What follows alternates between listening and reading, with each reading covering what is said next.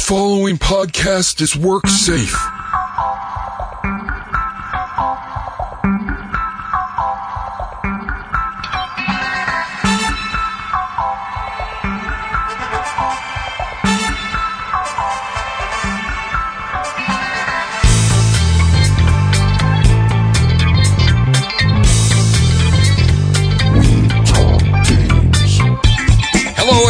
And welcome to the 73rd episode of We Talk Games. We Talk Games! The video power magazine of the 60s, 70s, 80s, 90s, 100s, and now, of course, 112s. I am your host, Wiggly, in the booth, Keith LaPache. Yo. Very good. Now, listeners, ever since we established in 2006, we've tried to not put a timestamp on our episodes. So let me just say this. Happy 2012, one day removed, everyone. Here we are, season three, one episode removed. 2012, one day removed. And TT Schmutkin's One Stinky the Game Master removed. Uh, silent night, uh, silent day. Stinky and TT are not in the studio today. Thank you. Thank you, everybody. Poetry! My friends, if you can make a living doing poetry, well, then we can put a man on the moon. We have a very special episode today. We always have a special episode. It's stacked! We have a very special episode today. A much more intimate episode, if you will. The three fellas that are on the coffee cup Cal Von Cubic, Johnny Capcom, and yours truly, Wiggly Kokomo Jr., We'll be talking about what they've been playing lately, and a very special guest, the founder of Argonaut Software, the main driving force behind the Super FX chip. Hey, don't forget Catwoman. Stink. Thought you and TT were going to be out of the studio today. Well, we had to stop by and give you the results to the 2011 Twitter Wiki Video Game Award results. Ah, yeah. Well, that's that's acceptable, I guess. Standing to my right, TT Schmutkins, I am really looking forward to being on the entire show today. And taking his position on the illegal milk crate with the pizza box on top of it, Stinky the Game Master. Stinky. Oh boy, I can't wait to give you these results. All right. We'll get right to that, but before I forget, Jez San is going to be our special guest on We Talk Games today. Can't wait to get him on the line and go. But right now, I'll turn it over to our master of ceremonies. Ugh, can't believe I'm saying that. Stinky the Game Master, TT Schmookins, go!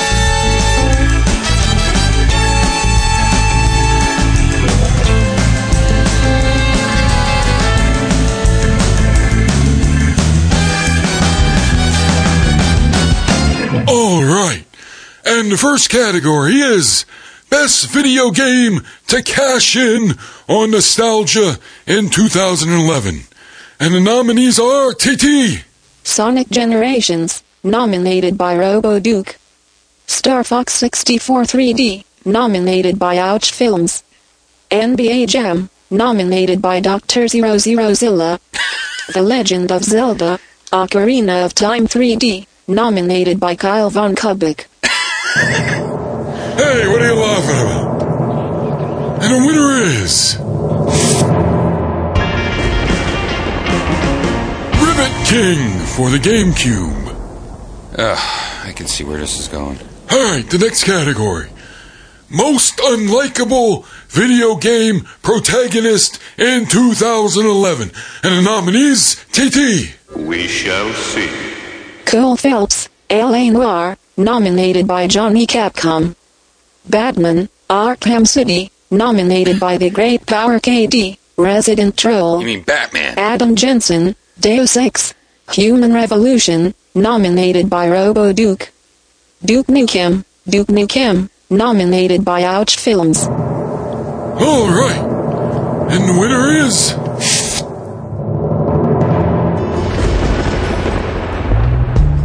Mother in law from Bunga Bunga, also known as Spankum in the States. Alright, and kill that. How many more? Why you mind your own business? Two more, two more. Next category Best use of zombies or space marines in a video game for 2011. The nominees, DT. Bulletstorm, nominated by Alex Williams. Aliens, Infestation, nominated by Keith H. Dead Space 2, nominated by Ken Dudley. Saints Row III, nominated by John F. N. Seiler. Okay, and the winner is. Are you going to try to do one from the nominations or what's going to happen here, Stink? Why don't you mind your own business? We have a stacked show, Stink. The winner is.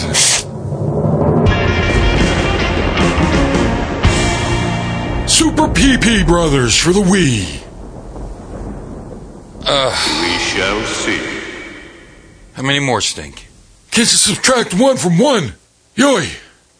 Here it comes, the big one, the big deal. We shall see. All right, the big, big deal. Video game of the year 2011. And we got so many entries for this. We just uh, picked the top three. Well, most people, most of them are duplicates, and we named the people that are constantly uh, featured responding to our Twitter. We talk games at twitter.com.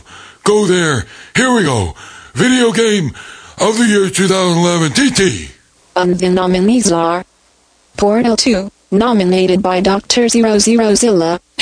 Batman, Druzilla. Arkham City, nominated by Mikey Rizari. Elder Scrolls V, Skyrim, nominated by Robo Duke and Ken Dudley. I'm having my baby now. Hey, Lucky, you're right. Oh my gosh, it really is! Holy poop! Yikes. 10011 11 001 100 100 100 ouch. It's your baby! Oh, our baby is birthed. It's a beautiful baby. Uh, what a joyous occasion. Hello, my name is Stink TTO. I must now begin my mystical quest to become the ultimate video game master by traveling afar to Mount Kilimanjaro in the Himalayan mountains for guidance and kinetic reflexes from the Peruvian High Master monks of Uzbeki Becky Becky Becky Becky Becky Becky Becky Beck Beck Beck Beck Beck Beck Beckistan. Goodbye. Well, you're leaving already. Wait a minute, we didn't even find out what the video game of 2011 was. Oh right, that was Michael Jordan. Shut up and jam in Scottie Pippen's Windy Slam City. Jar- Jar- Charles Barkley, Shaq Fu, Shaq Shaq Shaq Fu, Bill Laimbeer, combat basketball bouncers. Yeah, baby. Uh huh. What system was that for? The JVCXI. Goodbye. Wait, our baby. I'll walk you to the bus station. I better go too. Alright, guys, uh, yeah. Take care.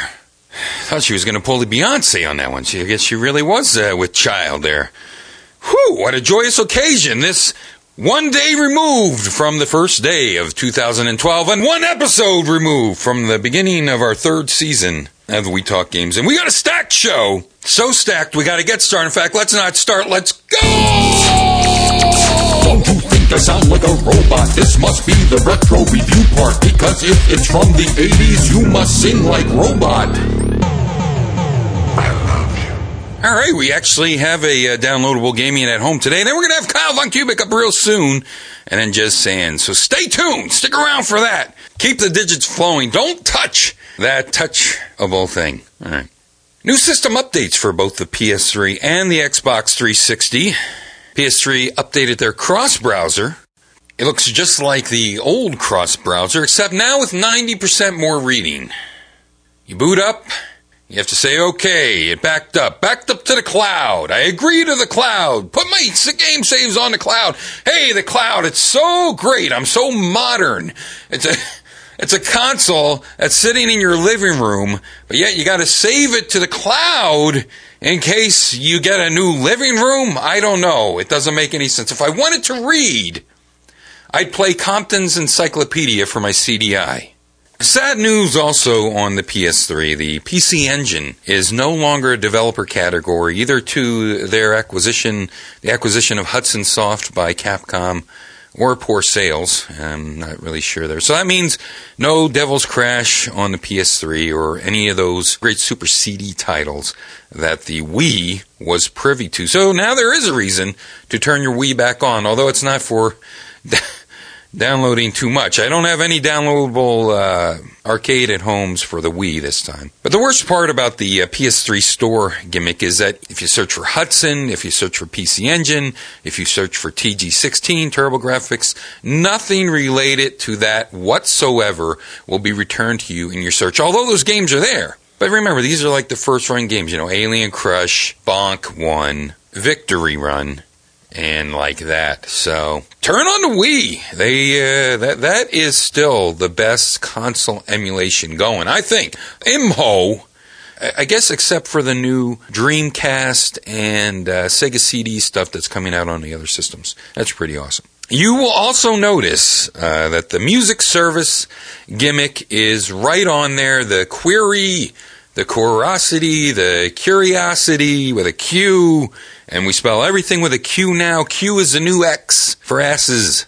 All it did was make me depressed and angry because a search for trapdoor returned a new trapdoor they've never even heard of before. And out of their 15 million songs, Nothing by Wiggly, Nothing by Wiggly of Trapdoor, Nothing by Trapdoor came up. And now I have to try to see if I could scrape some pennies together for a lawyer, which I'm never going to do, and yeah, that's enough of that. BloodRayne Betrayal came out. This is a return of the BloodRayne series. Uh, we haven't seen that franchise for a while.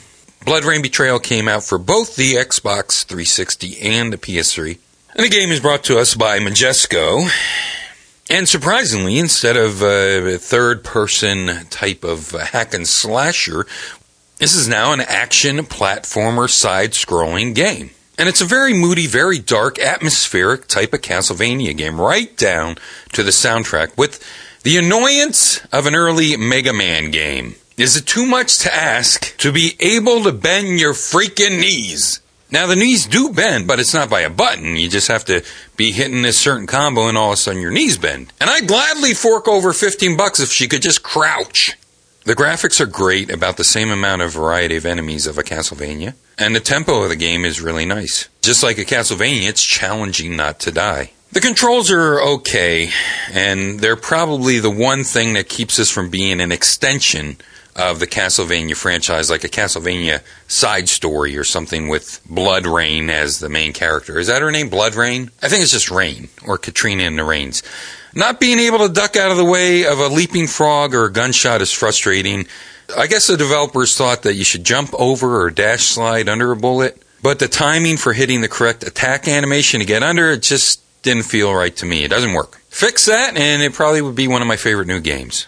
Another franchise to return. Big, big deal here for lovers of original arcade games. And you're downloading Arcade at Home Experience. Both the PS3 and the Xbox 360 saw the release of BurgerTime World Tour. The game is in 3D, but I gave it a chance. Uh, first thing that you might notice is that it looks like it was not developed for the PS3 or the Xbox 360. This is iPod Gen 1 3D at best. I'm not sure where this version of the chef is from, but he more resembles Waluigi. The demo levels are on a city street, and the unique difference from the original is that the playfield is more of a horizontal. It also arcs towards you as if the buildings were on the outside of a cylinder. And the original game was difficult.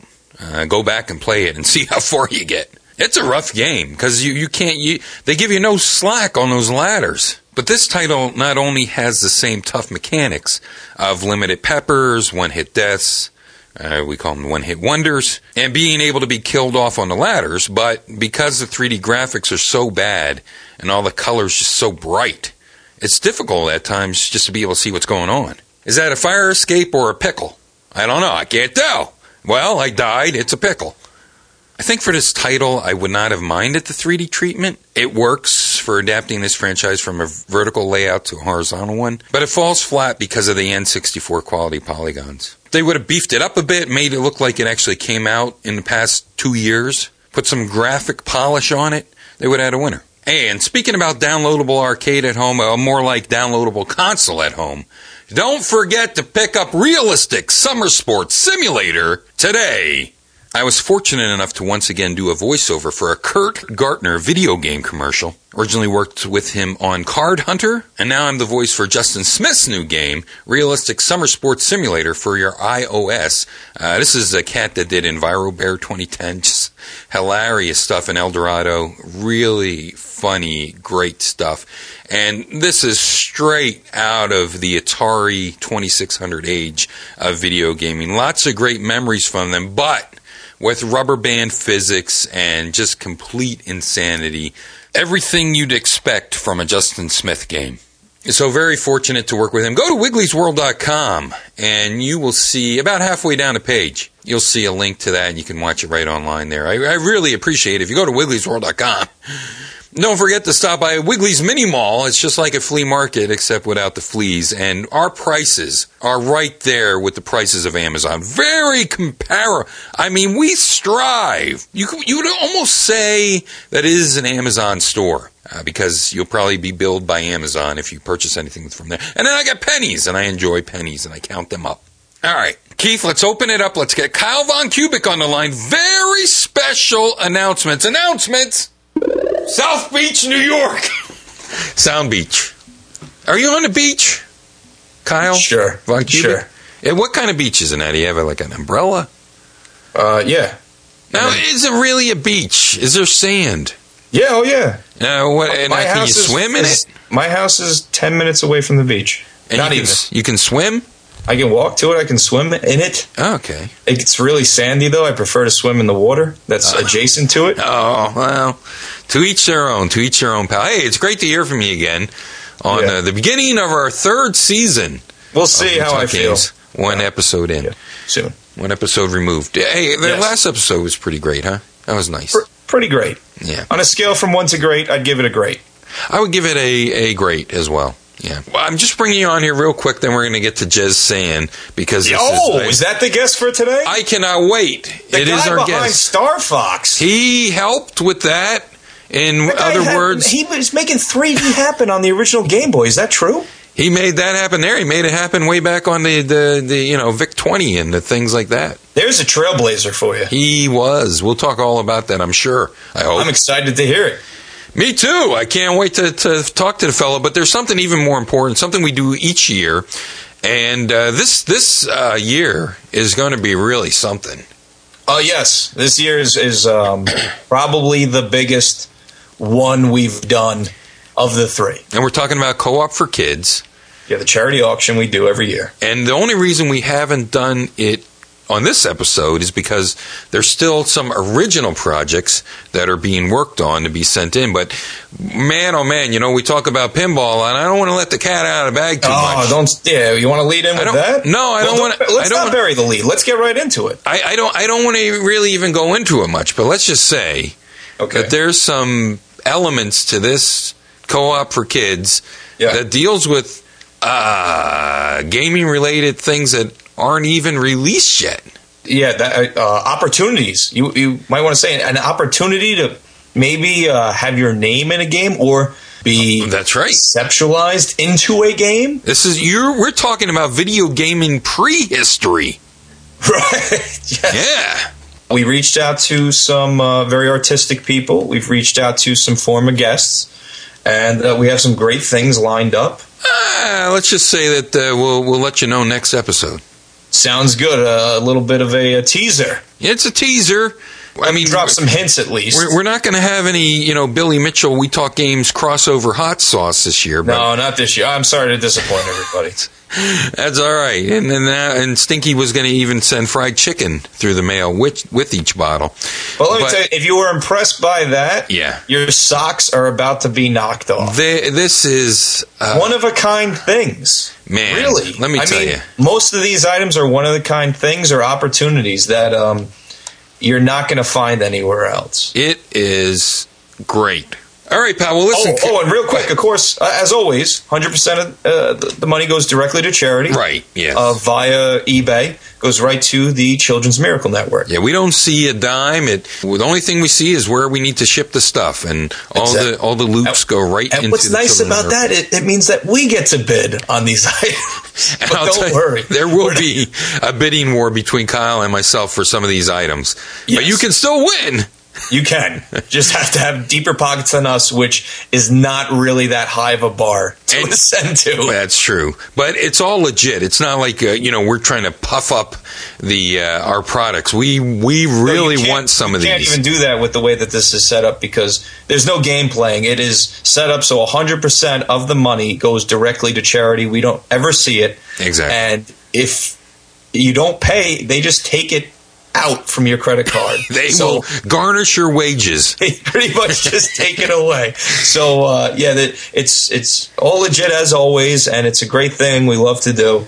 Uh, for a great cause, and these are some great items. There's a lot I- of greatness happening. I cannot wait. I can't wait to, to, to, to even be able to talk about this stuff. Stacked. All right, man. Yeah. Speaking of stacked, we got a stacked show today. It's it's going to be quite special, I think. And uh, I'm going to get Jez San on the line. So listen, uh, stick around. Try to get in touch with Johnny Capcom, and then we'll uh, we'll get back to everybody and uh, talk about what we've been playing lately and some gaming memories. And uh, that's coming up next. Stay tuned. Do a barrel roll. Kyle Von Kubik, I can't, I can't, boy, I know what some of these things are, and they're really amazing. I cannot wait to next episode to hit you with our co-op for kids items. All right, Keith, Jez San, let's open it up. London, England. Come in, Jez San. Welcome to We Talk Games. Hello there. Hey, it's great to have you uh, all the way from London. You're only the second person that we've had from the UK. The first, of course, being the Fothergill brothers, and I think that you're uh, acquainted with the brothers Fothergill. That's right. Yes, Yeah. they used to work at Argonauts, which Very was my good. old baby. Yes, well, we'll get into Argonaut. We'll get into all those uh, good things that you've been involved with and what you're doing now as well. Uh, but first, let's just get this out of the way. Good things come from 1966. Uh-huh. Really? Yes, we're both uh, both 1966ers. Wow. Which month are you? January. Okay, you're older. Wow. Yeah, yeah, I'm a little older. Uh, let's not start off on rocky grounds. Okay. Uh, I don't know where to begin. We'll jump around a little bit here. I think you have to jump around because you've been involved in a lot of games that, well, definitely that I grew up on. You have a lot of technologies that are entangled across the uh, the years. They span the years.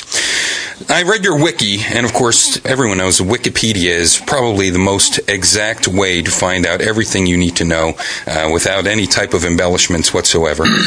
My wiki's not very good because Oh, I didn't not? write it, obviously. Okay. And, uh, and my wiki's written usually by people that have a grunt, uh, grudge against me. and um, so there's several unflattering things in my wiki. I see. Which, if, if I was a bit more vain, which one day I might get around to, uh, I will remove. yeah, everything that's been written about me in Wikipedia has been removed by Wikipedia themselves, uh, mostly because they say that they don't, it doesn't cite sources, although my entire life has been available on the internet uh, for the past uh, at least uh, seven years. So, uh, The thing is, it's supposed to be a democratic um, encyclopedia. Um, I feel I should have the ability to modify my own entry, but um, how negative it is. So it obviously wasn't written by me. okay. Well, is it true that you started uh, doing BASIC on the TRS 80? Uh, yes, that's true. In Okay. '77, I got my TRS 80. Wow, fantastic. Now, uh, that was, of course, Tandy. Uh, Yes, Real- Radio Shack. yeah, Radio. Shack, exactly. Uh, now, what uh, did you have Radio Shacks in the UK? No, we had Tandy, but it is Oh. you know it's the same company. I see. Now, did you buy any realistic stereos from uh, Tandy? Luckily not. No, Uh, although I, I probably did have a CB radio or something from them, but um, and and I had my even before my um, TRS-80, I had a electronics kit when I was very young from Sure. Tandy Yeah, me too. Of course, with those little spring terminals and the wires and all that stuff. I think I I made my first electronics project with that, like when I was like ten years old or something. So it was, it was a long time ago. Yeah, you could build the AM radios and uh, Yeah. and all that. I used to like building that electric shock thing and then letting my friends play with that. And Even I remember teacher loved that. they had a they had a fake lie detector. You would just be gimmicking it. You would be the one that would set it off if you wanted to pretend that your friend was telling a lie. I remember that. but uh, you know, I just thought of it. Uh, realistic brand. Now I, I, you uh, poo pooed on it, but I remember a lot of audiophiles sort of liked it back in the day, and then they Really? yeah, they, Oh. they later became Yeah, Optimus. but, They had but. I'm from I'm from England. We we have proper real audiophile stuff in England. That's true. We invented audiophile. that uh, Realistic is, is not audiophile compared to you know what we, we grew up with. When I first started my first band, I remember we used uh, my buddy's realistic stereo as our PA system, and I was singing into this uh, rectangular, giant stereo realistic microphone, and it sounded like Pup. Uh, so you were right there. but they also came out with a Mini Moog, which I owned the realistic brand of Mini Moog uh, later on Wow. in uh, in the band years there. When I first saw a, a Moog, I never actually knew what it was because I, I came from the computer side. I, I wasn't really into the music side, so I had no idea what a synthesizer was until it was too late and it, it had all been and gone, you know, kind of. Gotcha. So you you began uh, programming on a TRS-80. No love for Texas Instruments, I guess. The TI 994A or whatever. No, um, wasn't into that. I'm in and ahhing between the TRS-80 and the Ohio Scientific. Okay. um, which which had color, I think, at the time when the when the TRS-80 had monochrome. But the TRS-80 kind of, I don't know, it just did it for me, so I, I went for that one. And there were some other ones. There was a British one called the NASCOM One, which looked very geeky. There were obviously the Altair and all that kind of stuff, but they were just far too geeky. So I think the TRS-80 was the right one for me at the time. What type of things did you program on there? My first programs were kind of utilities. So I had I had one that I won an award for, which was to make my printer do handwriting. Back in the days when dot matrix printers did really blocky script. Sure. I, I wrote a printer driver that anything you printed, it intercepted it and turned it into my handwriting. Actually, my friend's handwriting because it was much better than my handwriting. Wow. Um, that won me an award, a programming award back then when I was like 12 years old or something. Uh, so that was uh, that was you know in the early 70s, late 70s. Right. Um, that was my first thing. And then a friend and I started writing games on the TRS-80, but I never actually completed any games. I mean, I, I played games. I didn't actually write any games on the TRS-80, although I intended to. And a friend of mine who's now at Microsoft after many years of l- losing touch with him, he actually wrote a Defender clone on the TRS-80, uh, which never got published, I think, but uh, it was very good. But I started programming games after the TRS-80 when I got my BBC computer. Okay. And did they have computer classes in, in schools back then, or was this completely Um, extracurricular? They actually did, um, and in my school, I was the one that started the computer class. So Okay.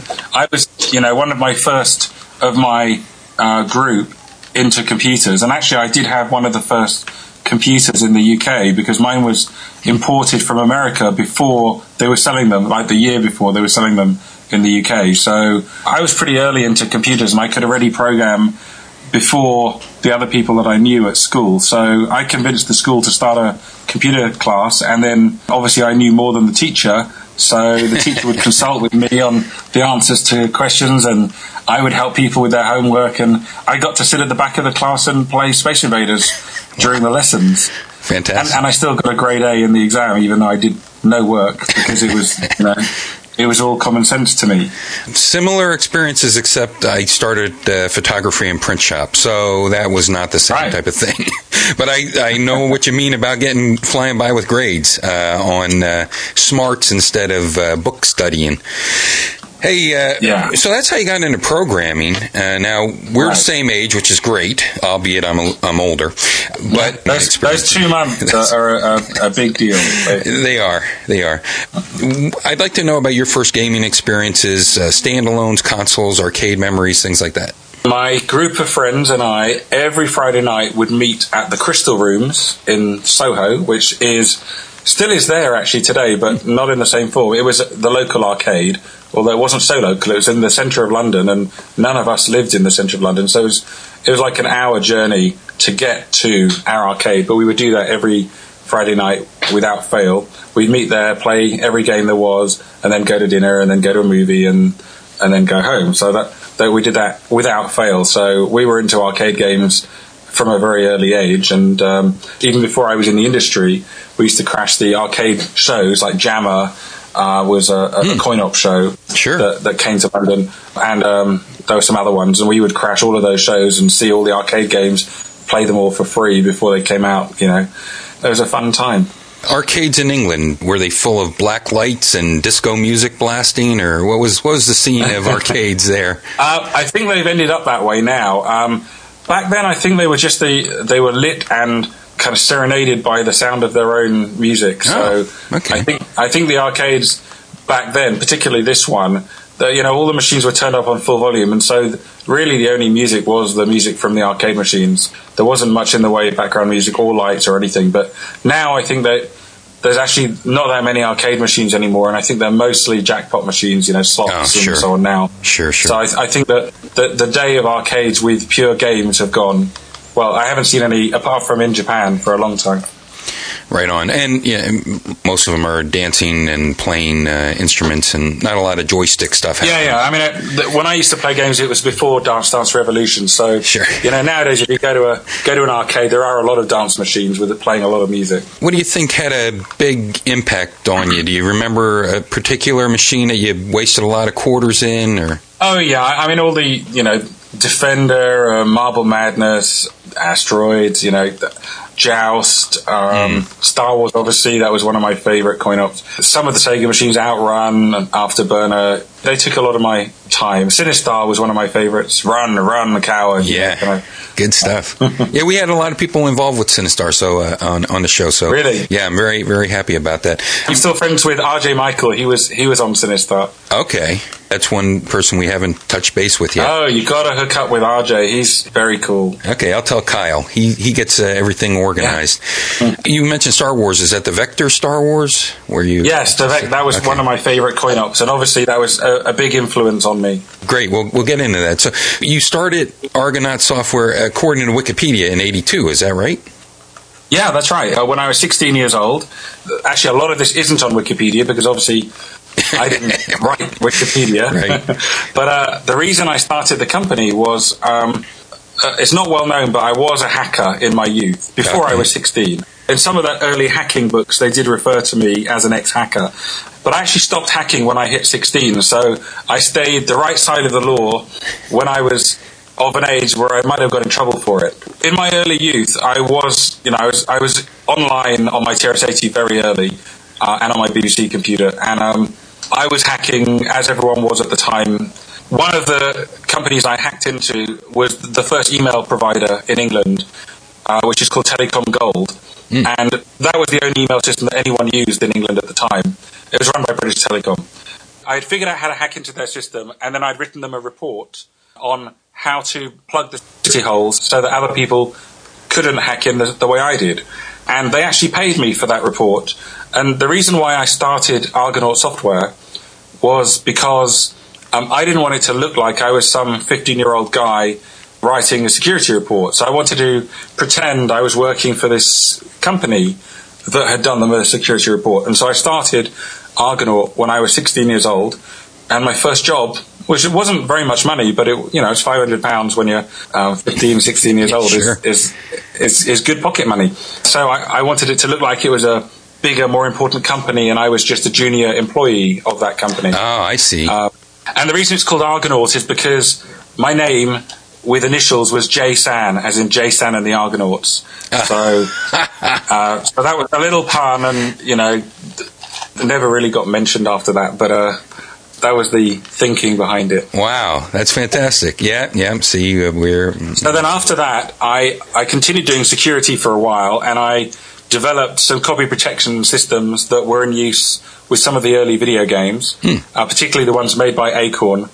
So I effectively became, you know, poacher turned keeper and I was, you know, in the security business for a year or two. And then I wanted to write my own computer games and then that, and then I did Starglider. Yeah, let's spend a little time on Starglider. You mentioned uh, being influenced by the Star Wars uh, vector game, and taking a look back on uh, Starglider was very interesting to me because I haven't played it, you know, in years and years. So it has like uh, has a raster dashboard, which creates a, a play field in the middle, which I don't know what the technical term is for, but it's uh, I call it a postage stamp. So you have less real estate to be moving uh, objects around, and the graphics uh, look vector. Now, is that true vectors in there? Or how, Yes, it was. so the story behind it was I was very influenced by the Star Wars coin op, and I loved it. And I even bought one for my home, and I actually played it a lot. And um, I was negotiating with Atari at the time to get the rights to do it for the home, and I really wanted to do it. And then all of a sudden, they broke off discussion with me and said, "No, we don't want to do it." Yeah. So at that point, instead of building a Star Wars coin op, I wanted to do something that was similar, but in my eyes, better. Uh, certainly different, but using similar graphics technology. So I, I played around a lot with vector graphics, and I figured out how to do it, and I figured out how to do it really fast on uh, not very powerful computers. And I designed some math technology that could multiply numbers very quickly and divide numbers very quickly, which you needed to do to do 3D math. And actually, I one of my, one of the first things I did was sold my math routines to Sublogic, which is the company that did Microsoft Flight Simulator. Oh, okay. And, and, and they bought the because anyone that does 3D games and even 3D flight simulators, they all have the same problem, which is how to do 3D math quickly on a very um, low end CPU. And I had figured out a way of doing that very efficiently. So even before I used it in my own games, I sold it to other people to use in their games. So so there was my 3D math in some other people's products I see. that wasn't the first time that I did that, as you'll as you'll hear as we go on further. But I was building this game called Starglider. I actually had bought a Mac, a, a classic Mac, to learn how to program a 68000 um, assembly. Uh, actually, no, I had a QL before then. Uh, so I bought the Mac and I used that as a development system. Uh, this is before the Amiga and the Atari ST computers came out Okay. when the Amiga was announced, I went to the first developer conference when it was still codenamed the Lorraine, and then the Atari ST came out. So I, I had Starglider running on both of those computers very, very early, like literally before they came out. And as you probably remember, I made a disc so that the game was sold so that the Atari and the Amiga versions were on the same disc. And that was considered, you know, kind of cool. Sure. But actually had, had the wrong effect uh, for me. Um, because um, the, originally I did it because I thought that if the retailers only needed to stock one version, they would stock more because they didn't need to divide up their stock into Atari and Amiga versions. So I thought it would help me increase sales and reduce the burden of stock complexity for the retailers.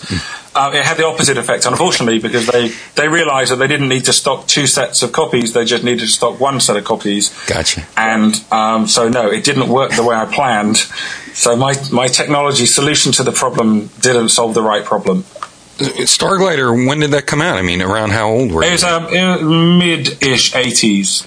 Okay, that's right. That's I right. think I, I'm a bit hazy on the 80s, but I think it was 86 or 87, something like that. So you were still a, a young fella. You're still uh, Oh, yeah, right yeah. in the early twenties there. Uh, This is where we'll probably jump around a little bit. When you look at Starglider now, uh, like a YouTube video, or if you actually go back and play it, and you flash forward and see Star Fox, you can see the foundation for playing Star Fox. Uh, Yes. really. In fact, we- this, this- Absolutely. and we are, we've skipped a lot, but that's okay. I skipped straight to Starglider. I had done one or two other things before Starglider, but Starglider was, you know, the big one for me, the, the entree into, into computer games. So, yes, w- uh, when we first started working with Nintendo, we built a star glider running on the NES, on the 8-bit NES. Okay. Called NES Glider. And we showed it to Nintendo. We had done it purely with reverse engineering. We, we, you know, we'd figured out how to program their machine. We'd figured out how to do vector graphics on a bitmap machine. You know, we'd, mm-hmm. we'd done all sorts of very clever stuff. And then we showed it to them, and, and they were blown away. And they did a big deal with us where they wanted three or four games from us, but they didn't want them in their exact form. They wanted us to work with Miyamoto-san uh, in Nintendo's headquarters in Kyoto. Wow. And they wanted to match our technology and our kind of 3D games experience with their creativity and character design and their game design experience, and they wanted to marry the two teams together.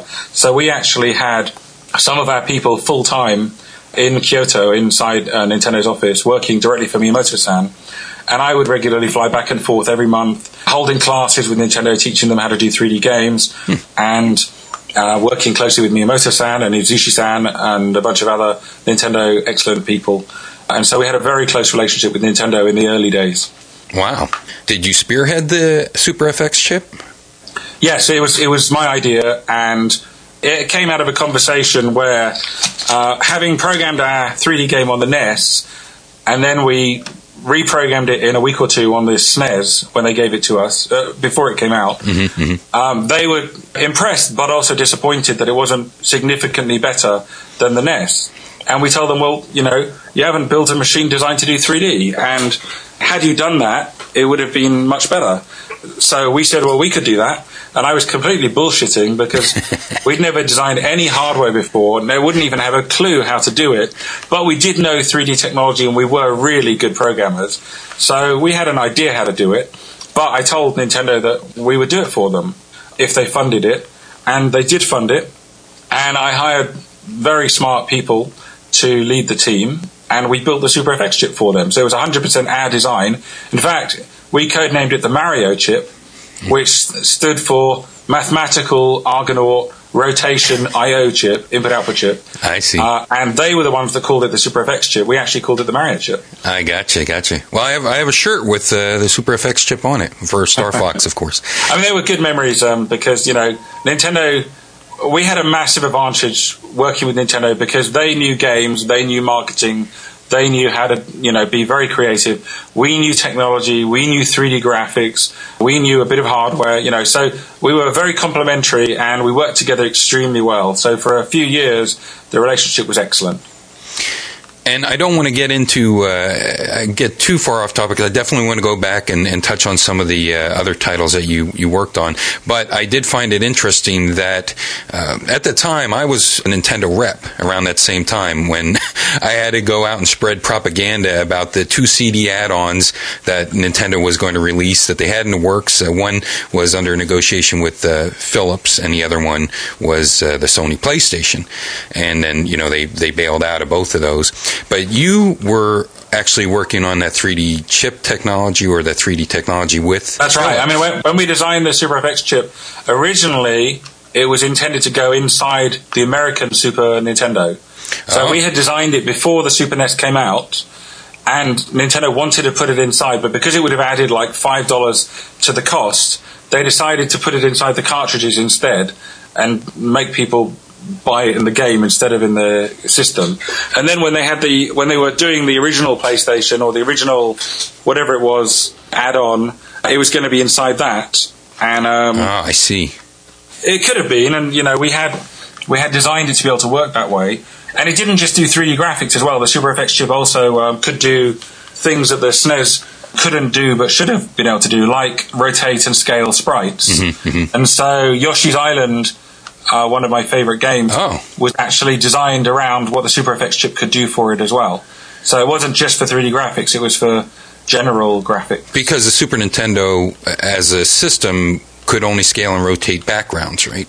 Before Yes, that's right. Yes, Okay. in F Zero style, it could only exactly it could only scroll and rotate one image, uh, which was used like in F Zero. It couldn't scale and rotate individual sprites and have them all on screen at the same time, which which with the Super FX chip we could do. We not just scale and rotate individual sprites, but we could have an unlimited number of sprites on the screen. Whereas uh, Nintendo's hardware traditionally could only have like eight or some multiple of eight sprites um, on the screen, and it was it was very Ah, limited gotcha. doing it in hardware, whereas we'd done it uh, with graphics software instead. Right on, right on.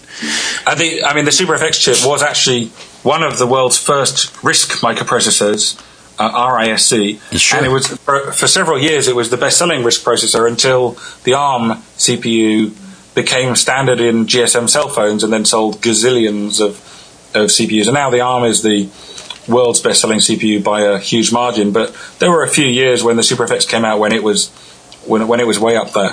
Wow, that all that all makes sense. It all ties together. I don't ask questions I know the answer to, so I'm always uh, surprised at what I find out. There- there's a lot of this background story that isn't really published, or if it is, it's kind of in obscure places. Fantastic, fantastic. Uh, let's talk about well, what what do you think was uh, important points in your life, uh, periods of your life that uh, you want to share? I think getting into video games is very important. I think um, being, you know, I had this fascination with 3D graphics, which for many years I was one of the few people in the world doing it, and then all of a sudden every game is 3D now. So Sure. I was kind of like one of the early guys doing it. I don't know if I was the pioneer, but I was certainly one of a very small handful of people doing 3D games very early. At the time when it became ubiquitous and it became extremely competitive was the time that I finished with computer games and moved into gaming, which is uh, um, poker and casino games and the like. Ah, gotcha, gotcha. And that's where you're at now, I guess. Yeah, so I mean, I'm, I'm a tech entrepreneur now, so I do a, a whole bunch of things. I'm Okay. involved with multiple companies, but you know, my my baby that's a follow-on to Argonaut is called PKR, and it's a, an online poker company. But are you also involved in Origin 8? Yes, yes, Originate is uh, an iPhone games company, and I am involved with that. I love Uh, Robot Rampage. Oh, great! Yeah, wow. that was that was at the top of the charts there for a while in the states here, and uh, that's when I picked it up. And I really, really, I- you know, I have it for the iPad, so it looks beautiful. It has everything that a good iOS game needs. It's simple yet uh, challenging, and uh, it looks great and plays great. Thank you. There were uh, quite a few games we did that you know should have done better. Really, I mean, uh, um, unfortunately, we didn't make Fruit Ninja, which we had, but Yeah. we, we did do the game that they ripped off or were heavily Oh. influenced by. You know, we were the people that invented that kind of slash mechanic, and we did that in one of Originate's first games. It was used to very good effect in Fruit Ninja, but we definitely did it first. What, and what game was that? Is it Monster Kill? Ah. Okay, well, I have to pick that up. And uh, Yeah, I think Fruit Ninja is a much better game, but Monster Kill was the first with that dynamic. well, Um, you had a company called Monsters, Monster something. I have a yeah. The company used to be called Just Add Monsters. Oh, they- and right, it was it was a division of Argonaut. When Okay. Argonaut hit the wall, I helped them buy themselves out, and uh, it became Ninja Theory. Uh, and right. it's, it's doing pretty well. Uh, you know, it's, it's had a few very cool games, and it's got a few more very cool ones coming up, including the prequel to Devil May Cry, which is um, on the horizon. Oh, fantastic. Well, uh, let's talk about some of the titles that you were involved with that I recognize that other uh, other of our listeners might recognize. And you were involved actually with a lot of franchises. Now, is that because of the parent companies that you were doing business with, like Mindscape? I know that you did the Days of Thunder, and you did a Yeah, so, well, I think some of those were. There was a time when the only games you could sign up deals for were games of other people's properties, uh, and some of the games we signed up were other people's games. You know, we started with Afterburner, um, the the coin op. We were one of the few people that could do it. In fact, I personally wrote. I don't know if you remember the coin op, the balls at the beginning that spin around in 3D. Sure, of course, Uh, yeah. And change change shapes and morph into different shapes. And then they blow I, up? I wrote that bit of the code. Uh, Okay. that was that was my only contribution. I didn't write any of the game, um, but I wrote the 3D balls, so that that was fun for me. So we did Afterburner, we did um, the Mindscape Days of Thunder, we did Harry Potter one and two for Electronic Arts. So we, uh, Catwoman, unfortunately, we did that too. Um, Oh, you so- blew my we- big uh, you blew my big gimmick. Sorry. That's okay. Um, uh, we did Alien Resurrection. That was a, a great uh, game. So yeah, we've we've done our fair share of licenses. Obviously, we preferred doing original, you know, our own original creations, but there isn't always a market for that, and you have to have the right IP, and you have to be at the right place at the right time. You have to find a publisher that has a lot of money to spend on marketing a property, doesn't mm. mind marketing someone else's property, and really likes what you've done. So it is actually very hard to get publishers to sign up original IP that has been developed by a game developer. And it's much easier to just sign up and do someone else's property uh, and make a, an original game of their of their IP. Sure, sure. Well, one game that uh, definitely uh, left an impact on me and, and a lot of people's wallets uh, in the states here was Race Drivin'. Yeah, that was that was um, very cool. That, yeah, that was that was an amazing achievement of what we'd done in such a limited platform to do beautiful 3D, you know, almost as good as the coin up, or, or so we believed. But no, it was it was, um, it was amazing that, that we were able to achieve that, and we, we really enjoyed that. That was a very important title for us. Was that the first game with instant replay, do you know? Uh, I have no idea, to be honest. We did do a number first, but that isn't one that I recall. I mean, it's entirely possible that it was, but we did. We obviously had some of the first 3D games. We had the first 3D texture mapping in a game that was in Star Fox. We had that the uh, the, the boss at the end with a, the rotating cube. That was Sure. the first texture mapping ever used in any computer game on any platform. And we did the first 3D surround sound in a game. That was a game called King Arthur's World. So we, we literally reverse engineered how Dolby did their surround encoding, and we faked it so that it came out in surround sound. If you had a if you had a Dolby system at home, we loved innovating, and we loved being the first to do this or the first to do that. I don't remember whether we were the first to do instant replay. Oh, we, we definitely had the first. We did a fighting a 3D fight game called FX Fighter, and we had head to head over the internet or even or direct you know modem to modem we had so we had the first remote fighting game where you could play each other and not be in the same room uh, so yeah we, we we loved innovating What are some of the other tech that you sold to bigger companies, just off the top of your head? so we we um we invented a 3d technology called BRender b-r-e-n-d-e-r and that was used by a number of game companies and also was used by microsoft.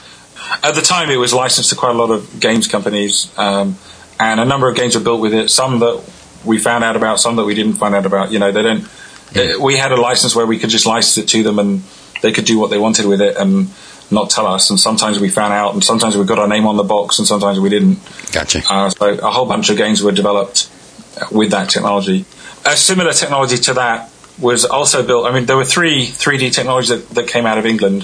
BRender was one. We think it was the most games game centric one. There was one called Rendermorphics, and there was one called Renderware. And Rendermorphics was bought by Microsoft and became DirectX and became Direct became Direct 3D. Oh, Um, and in fact, I had an awful phone call from a senior executive at Microsoft, which was very bullyish, and it it said, "We're going to buy one of you three, either BRender, Renderware, or Rendermorphics, and the other two are going to go out of business." And that was what the guy from Microsoft said. Wow. Um, luckily, we weren't reliant on selling 3D technology, and we were actually a games company first and a technology company, you know, second or in parallel. So when Microsoft gave away Direct 3D and effectively took away the market for us at the time in selling 3D technology, we obviously had our games uh, to rely on. Um, the other company had to do different things, and actually they went into games after that. okay. But at least you know all, all three companies they, they were very competitive, and that made all of the products better. Yeah. I think that the, the seminal um, time for me was actually signing up Nintendo, was blowing them away with our technology, hmm. them showing us how much they wanted us. They paid us very handsomely for it. We worked very closely with them, but that was that was a great time because we were really appreciated, and we did a lot of good work for them, and hmm. they made some good money, and we made some money. That was a very important time for us, and we grew the company significantly from like you know 12 people to 100 people almost overnight uh, mm-hmm. off the back of that work. Another important one for us, Croc, uh, was it was the first 3D platform game. It was a big hit for us, sold millions of copies, and due to the deal that we had with Fox, um, we actually did very well out of it. You know, we it was our own IP, and Croc and Croc 2 made us um, a very handsome profit, which was great. And we also did similarly well with Harry Potter, but we didn't own the IP for that one. But we did you know, we were given a very difficult IP, and the other platforms, you know, the PlayStation 2 version uh, and so on, were, were going to be very high end, and we had to compete with those. And we did an amazing job on the PlayStation 1 with that IP, and we, you know, probably did a better game than they had on the PlayStation 2, or at least a competitive game as them. Except we were on PS1, which sold really well, and you know, so we sold millions of copies of that game. Uh, it wasn't just that it was a fantastic IP, an incredibly popular IP, but we also did a really good job with it some of the good people from Argonaut have gone on to do good things in their life after Argonaut. Obviously, um, you know, uh, Rocksteady Studios, I'm sure you've heard of, they did the, um, the Batman game Arkham Asylum. Well, that was one of our teams at Argonaut. Uh, so Jamie and Sefton were two of our senior managers, and they are the two guys that run that. uh, and in no uncertain terms, they learned a lot from Argonaut. And in fact, I think they're still using part of Argonaut's technology in, in that game, or certainly they did in, in their previous game to that. The spirit of Argonaut lives on in, in many different companies. Definitely. Uh, Star Fox, I talk about it on many, many We Talk games that after I played that for the first time, I had dreams about flying around like that for weeks. It just, uh, it really left an Thank impression. you. Yeah, it really Well, left an impression. I loved that game, and obviously I loved Starglider, the forerunner to it, and I loved all of Miyamoto's games. So you know, the my favorite game of all time is still Super Mario World. Uh, you know, number four. It was it was the game that I, I played solidly, non-stop, no other game for a whole month before it came out. Actually, so I, may have been one of the first. I, I may have been the first person in the world to finish it because I was probably the first person in the world to have a copy of it. Um, Gotcha. Yeah, I, I love that stuff. Uh, Miyamoto's a huge hero of mine. Just saying, it's been a pleasure. You have definitely influenced a lot of games that I think we've all touched. So thank you very much for taking the time out and being on We Talk Games. And thank you too, and all the best, um, my older friend. Okay, bye now. Take care. Just saying, wow, what a great, what a fun interview. I, that's just so much fun for me to do an interview like that. All right, Keith, let's bring on uh, John, Johnny Capcom, and Von Cubic and find out what we all been playing, and then the council will happen as well. Open it up. And Scarthy, go! John. Hey, hey, Yeah, how's it go going? All right, let me bring Kyle in. Let's see. How do I do this? Wait a minute. That. Uh oh. Whoops. Let's. Okay, let's, there he is. Get in the back. Kyle, I thought I was bringing you on. Yeah, All right. okay. All right, fellas. So I, I thought to kick off season three, two episodes in, we'd finally go back to having a, just an open forum, the entire show, except for the three parts that we did before the open forum part of the show. So Okay. what have you been pay- paying lately? Playing. on the telephone. Turn down your listener radios. What have you been playing on your phones? No. In the games. Uh, do you want me to go first? Yeah, because Kyle and I have been playing the same type of things. So yes, Yeah. let's hear some different things. Okay, well, basically, uh, I did the illegal thing with the iPod. You know where you, you break it out of a prison? Yes. Oh, Yeah, well, it's not illegal actually. It's it's 100% legal. But uh, it I is. did- It's I- just frowned upon. yeah, I broke it out of prison. Uh, tonight there's going to be a jailbreak, fill in all that good stuff. Mm-hmm. Basically I kind of goofed around and I was like, I'm going to figure out to see what I can put on this. So I put MAME on it just for the fun, you know. And uh, I, f- I I solved a mystery, and it was a mystery I kind of brought up on a past episode where I was like, Does anyone know of a, a, a like a snooker game, or as you call it, Wiggly, a snooker game? Yeah, snooker. uh, a snooker or a pool game where basically there's a there's like strippers in it and there's you know like uh, girls taking their clothes off when you put the balls in. Yeah. which sounds way worse now that I just said it out of context. But anyway I figured it out. It's it's a game called Pocket Girl. And Well, why wouldn't it be? yeah, basically that's exactly what it is, and I was kind of I was amazed. Uh, that's uh, it seems like the Japanese publisher they, they like to make all the the porno games with the P, which is handy. I mean, it would have been handier if they had called the porno pool because I know we'd be able to figure it out pretty quick, you know. but uh, yeah, Pocket Girl, I started to play that. It's a terrible, terrible pool simulator. It's not. It's nowhere near as good as like Jimmy White's Whirlwind Snooker on the Amiga, or say I don't know Lunar Pool. You know, Yeah, lunar Yeah. pool. but it does have the anime nipples in it. So, Okay. Well, that's Yeah. always important. Well, I, uh, Stinky was just playing a game by Playmark called uh, Big Twin, and that is like a uh, you know a block dropping, well, ball dropping game, another ball ball game where you put balls in, and but that even shows down there on the hoo hoo areas, Whoa. nude hoo hoos. I mean, you know, things. 16 bit glory or. And, uh, yeah, yeah, Alright. but 16, 1995 type of Yeah. game. Yeah, weird. You don't know who made that Snookers, did you? Oh, I didn't catch the name. Probably Japan. Japan, Japan yeah, yeah. They put out a lot of games, Japan. Hideki Hideki Tojo made it. Is that right? Yeah, yeah. Yeah, I don't think so. All right. Well, uh, well, that's good. Now, you know, I I jailbroke my first gen iPod Touch, and I unbroke it real quick and lost so many of my my game saves position things. Uh, unfortunately, because a lot of stuff doesn't get restored when you restore. Right. So ever since then, I, I sort of didn't do it. It was kind of buggy back then. I don't know how it is now. That's okay. It's like um, I just kind of put some other weird stuff on there. Like uh, I noticed there's a Game Boy emulator, so I just thought I'd see if that worked. Yep. The companies out there, they don't have a lot to worry about because unless you like playing beatbox versions of your games, you know your Nintendo games, uh, yeah, nobody's in trouble because the emulation. While the video emulation is fine, the sound on the Game Boy emulator is terrible. I mean, the games themselves look cool on there because it's able to emulate that pea green screen pretty well. You know, you don't. Sure. It's easy to use more or less.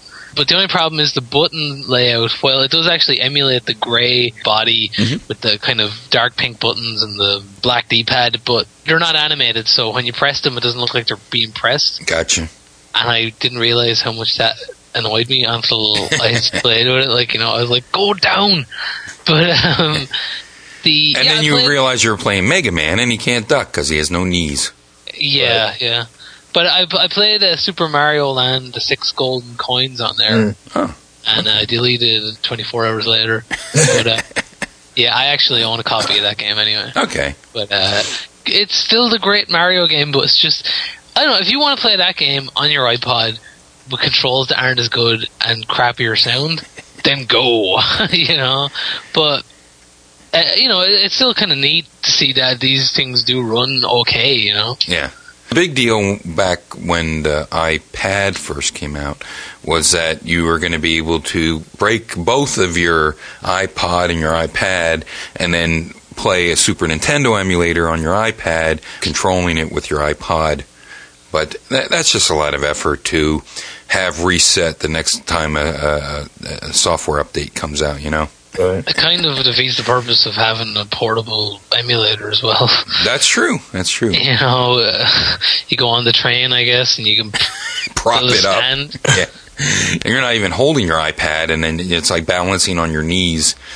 And that's always good to see someone's iPad go sliding under the under your feet all the way to the front of the bus. You know, Just go home. yeah. Go home and play on the television. All right. Well, speaking of the iOS, John, I don't know if you picked this up yet. But I thought you'd be first in line standing outside the iTunes store until they opened up. Uh, the Batman. Batman came to the uh, iOS. And I know this works on uh, the the iPhone and the iPad as well. Although I deleted it from my iPod right away because who needs to take up all that space with a game I only really want to play on my iPad?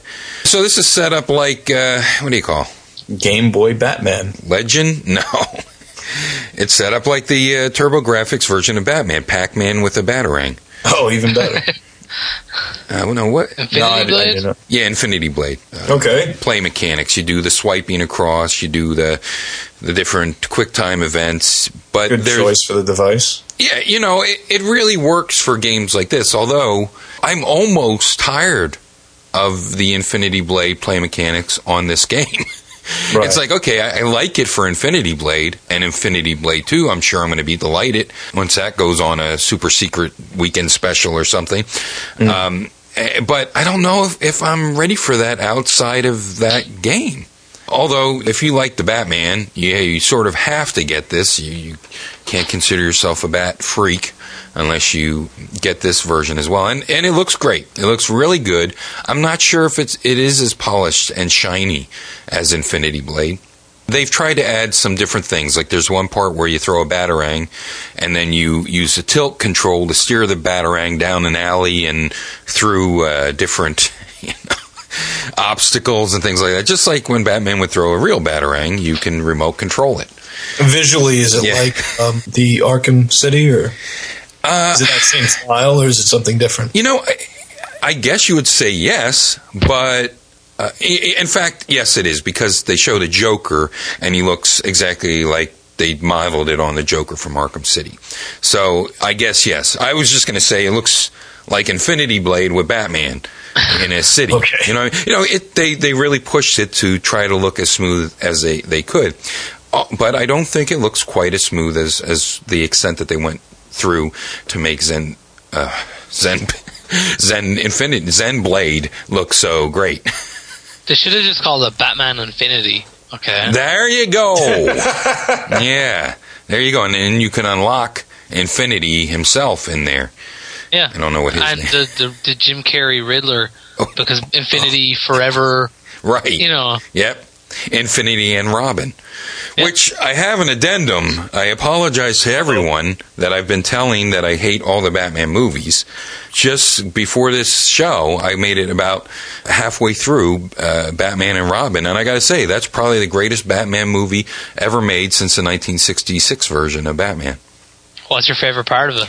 Uh, probably the opening, putting on their rubber underwears, and uh, you know the the the stand-ins for Clooney, and right from the go, Arnold Schwarzenegger is uh, credited higher than actually Batman. Yeah. It goes Schwarzenegger Clooney. So there You know you go. You got to love a movie like that. But you know why? Why is because that? at the time, Schwarzenegger was cooler than than George Clooney. If you know what I'm saying. He Was was that one of those horrible puns from the movie? That was- Yeah, I time just- to chill. I'm just saying, okay. The uh, the executives at Warner, they have Clooney the cold so- shoulder. If you know. What I'm saying. I see. I did you're not saying. know there was. Hey, what's Superman's dog's name? Uh, Krypto. Margot Kidder. See, I, th- I thought I thought I'd do all these time relevant uh, jokes since you're doing the great shtick there on Mister Freeze. That's good stuff. All right. Uh, anyway, the Batman. Yeah, the Batman game. So you know what? I mean, it's Infinity Blade, and you're Batman. You're punching people. The only thing is now I don't know. Did you guys play this at all? No. I'm not sure that. Maybe it was just my fingers. I don't know, but it didn't seem to register a lot of my, my hits. Well, you do have those sausage link fingers. I do. that- Well, I, I, they have they're they're a bit more calloused, but I don't have this trouble with other other titles. The game So- comes with a warning that says not to be played by Andre the Giant and Wiggles. Another big thing to further alienate even more of our listeners. I mean, we talk about the iPad, we talk about the uh, GameCom, we talk about uh, systems like this. Yes, we always do. Every episode, okay. every Lights episode, out. we talk about the CDI, uh, you know, Nintendo connection with Hotel Yeah. Mario and the and the Link. Zeldas. Yeah. Yeah, Zelda series. Those are good. Yeah, I'm sorry. I like Hotel Mario. It controls like book, but everything on that system did, and it's probably the best game that came out for it, except for the game that I'm in, which I can't remember the name of. So back to the alienating more listeners. Uh, Kyle and I, both proud owners of the $60 iCade. That's right. So you shove your iPad. I guess you could put an iPod in there. you, you can actually prop it It's up with a band aid. Yeah, that'd be that would be hilarious. and so we got the iCades by Ion, and Ion's a big up and comer. If you like chintzy things that can do stuff, then really ah. there's nothing else that does. You know what I mean? Yeah, I don't know if it's. I mean, there's an Atari version of this that actually looks a lot cheaper online. Oh, It's a- really? yeah, it's like a Bluetooth joystick that you slide your eye. The first thing we got to say is it's not a docking station. No, no. It looks like it's a docking station where you actually plug the iPad into it, it sort of just sits in this plastic extrusion, and then uh, it's linked by uh, Bluetooth, so you got to put batteries in the joystick. Yep. But what I will say about the joystick is here. Let, let's see if we can hear it. Can you hear that? We can hear. This. Yeah, we hear. Yeah. So the spring-loaded joystick and buttons really sell me on the device because both of you have, have seen this in the arcades. They have the multicade machines, and they have like an analog joystick in there, and then you try to play something like a Galaga or a Miss Pac-Man. And uh, yeah. you're you're used to a four way joystick, and now you have like a I don't know eighteen or thirty two way joystick, and it just doesn't work. It's not the same control and tactile. Uh, uh, the it just doesn't feel right. The kinetics of it don't feel right. Whereas this, for me at least, feels very much like an older arcade machine, and I like that. I like hearing the clicks. I like hearing the uh, the chirps back and forth with the springs because that's what I, I recognize as an arcade game. So for me, it doesn't feel cheap in that respect. It is cheap in the respect that it is in a docking station. It does require batteries, and it's essentially just a Bluetooth joystick surrounded in MDF. No, I'm, I'm saying that Ion is is known for their uh, inexpensive versions of devices that tie into new technology. Like the first thing that they made was a record player that had a Yes. USB cord sticking out of it. Then they made a cassette player. They made a VHS player. Right, um, right. Now they're making a, a piano that you put your iPad in, and it teaches you how to play piano with lighted Right. keys. That is very. Uh, I got that for somebody Oh, for did the you? holidays. Yeah, um, I got that for my little sister because she seems to be musically inclined, Mm-hmm. and uh, that does feel very cheap. Actually, Okay, all I was actually disappointed in how that keyboard felt. Some of their turntables are getting good, and you know the the, the best part of those turntables uh, to go completely off topic is that they're line outs, so you no longer need a ground cable. And I'm sure all of our listeners know that when you used to have a record player, you had to put a ground cable on it so you didn't get feedback. Uh, but that's that is the case. So even if you don't have a USB and you just want to hear records going through your regular stereo, it's a good buy. Yes. So the the iCade, you're right? It's it's MDF, so it was lighter than I thought it would be. Yes, But the joystick, as you mentioned, was a lot higher quality than I thought that would be. Like you too, finding out it had no dock, that was that was very interesting, and that it was a Bluetooth uh, controller. Basically, it just emulates a keyboard. Right. Um, now, both you and I saw what the problems here were. Well, first of all, I was disappointed. I downloaded a bunch of titles that I knew were compatible with it. Of course, the Atari uh, collection, they, they boast that worked. What's so funny? that whole collection is kind of a disappointment. I like the opinion. collection. Right, but it well. did it did need better control. Now, here's the problem with that is that I was like, well, okay, so you have to go in and you have to turn everything to portrait mode because this this thing fits inside the case. You lift the lid of it, you put your iPad in there, and then now it's got to be vertical. Uh, Right. And, But- and portrait. I didn't a- know you could turn it Yeah. horizontal. Right, there's a groove in front of the joystick, and nothing on the well. I, the way I got my box was it was a box. You open up this brown box, and there's the arcade. Put it together. There was real no instructions or anything like that. But if you were to look at it online, you don't see the landscape way to put your iPad on this device. You but don't there is see a, it anywhere. You don't No, see it in the instructions. You don't see it on their website. I, and here's my theory on it: is that there is a groove there, and it does fit nicely, so you can play the landscape games, which Mm-hmm. is great because there are a few Bluetooth compatible games out there. Oh yeah, uh, Really uh, quite a few. Yeah. Uh, but you know, I, I had the same struggle with, with- that you did, but then I realized you could fit it in the groove, but it doesn't. I don't think it's as safe as when it's in that little phony or faux dock. Right. So I don't think they want to propagate that because they don't want people saying, "Oh, your device destroyed my iPad." Yeah, Yeah, yeah. my just sort of is your fault. Yeah. Yeah, because it's not in the it's not in the housing. It's right in front of the housing. Sort of rests on that. It, it works very well in there. But if you if you like are a nut, you know, and go back and forth like a crazy person, then you're gonna you're gonna knock it all out. out. But Space Inversion 2 HD, I really recommend that. That's a that's a pretty cool game, and and uh, this company makes a lot of games that are um, compatible with uh, with that device. What were they called? Um, Silverline Arts. They make a lot of titles that are compatible with with the iCade. But what I noticed immediately when I started playing the Atari games was I was cycling through all the arcade games, and you have Moon, Moon Blaster. you have Lunar Lander, you have um, Missile Command, you have Millipede, you have Centipede, you have all these games, and you realize none of these games had a joystick in the arcade. they were all either push buttons, roll a ball, or double tank stick battle zone you know what i mean none of them used a joystick and that's uh, that's that's what ion is pushing as the main title for in fact they say free atari collection on the box even and Duplicate you know lesser home ports. yeah. but, well it's it's the arcade but the It's problem not is even free. It's, it's not, yeah, you, you get pong you know what i mean you get the free pong that's what they mean and Pong. There you go. Download the store of which you'll buy more arcade games, Exactly. like Atari games. Yeah. Free for fifteen dollars.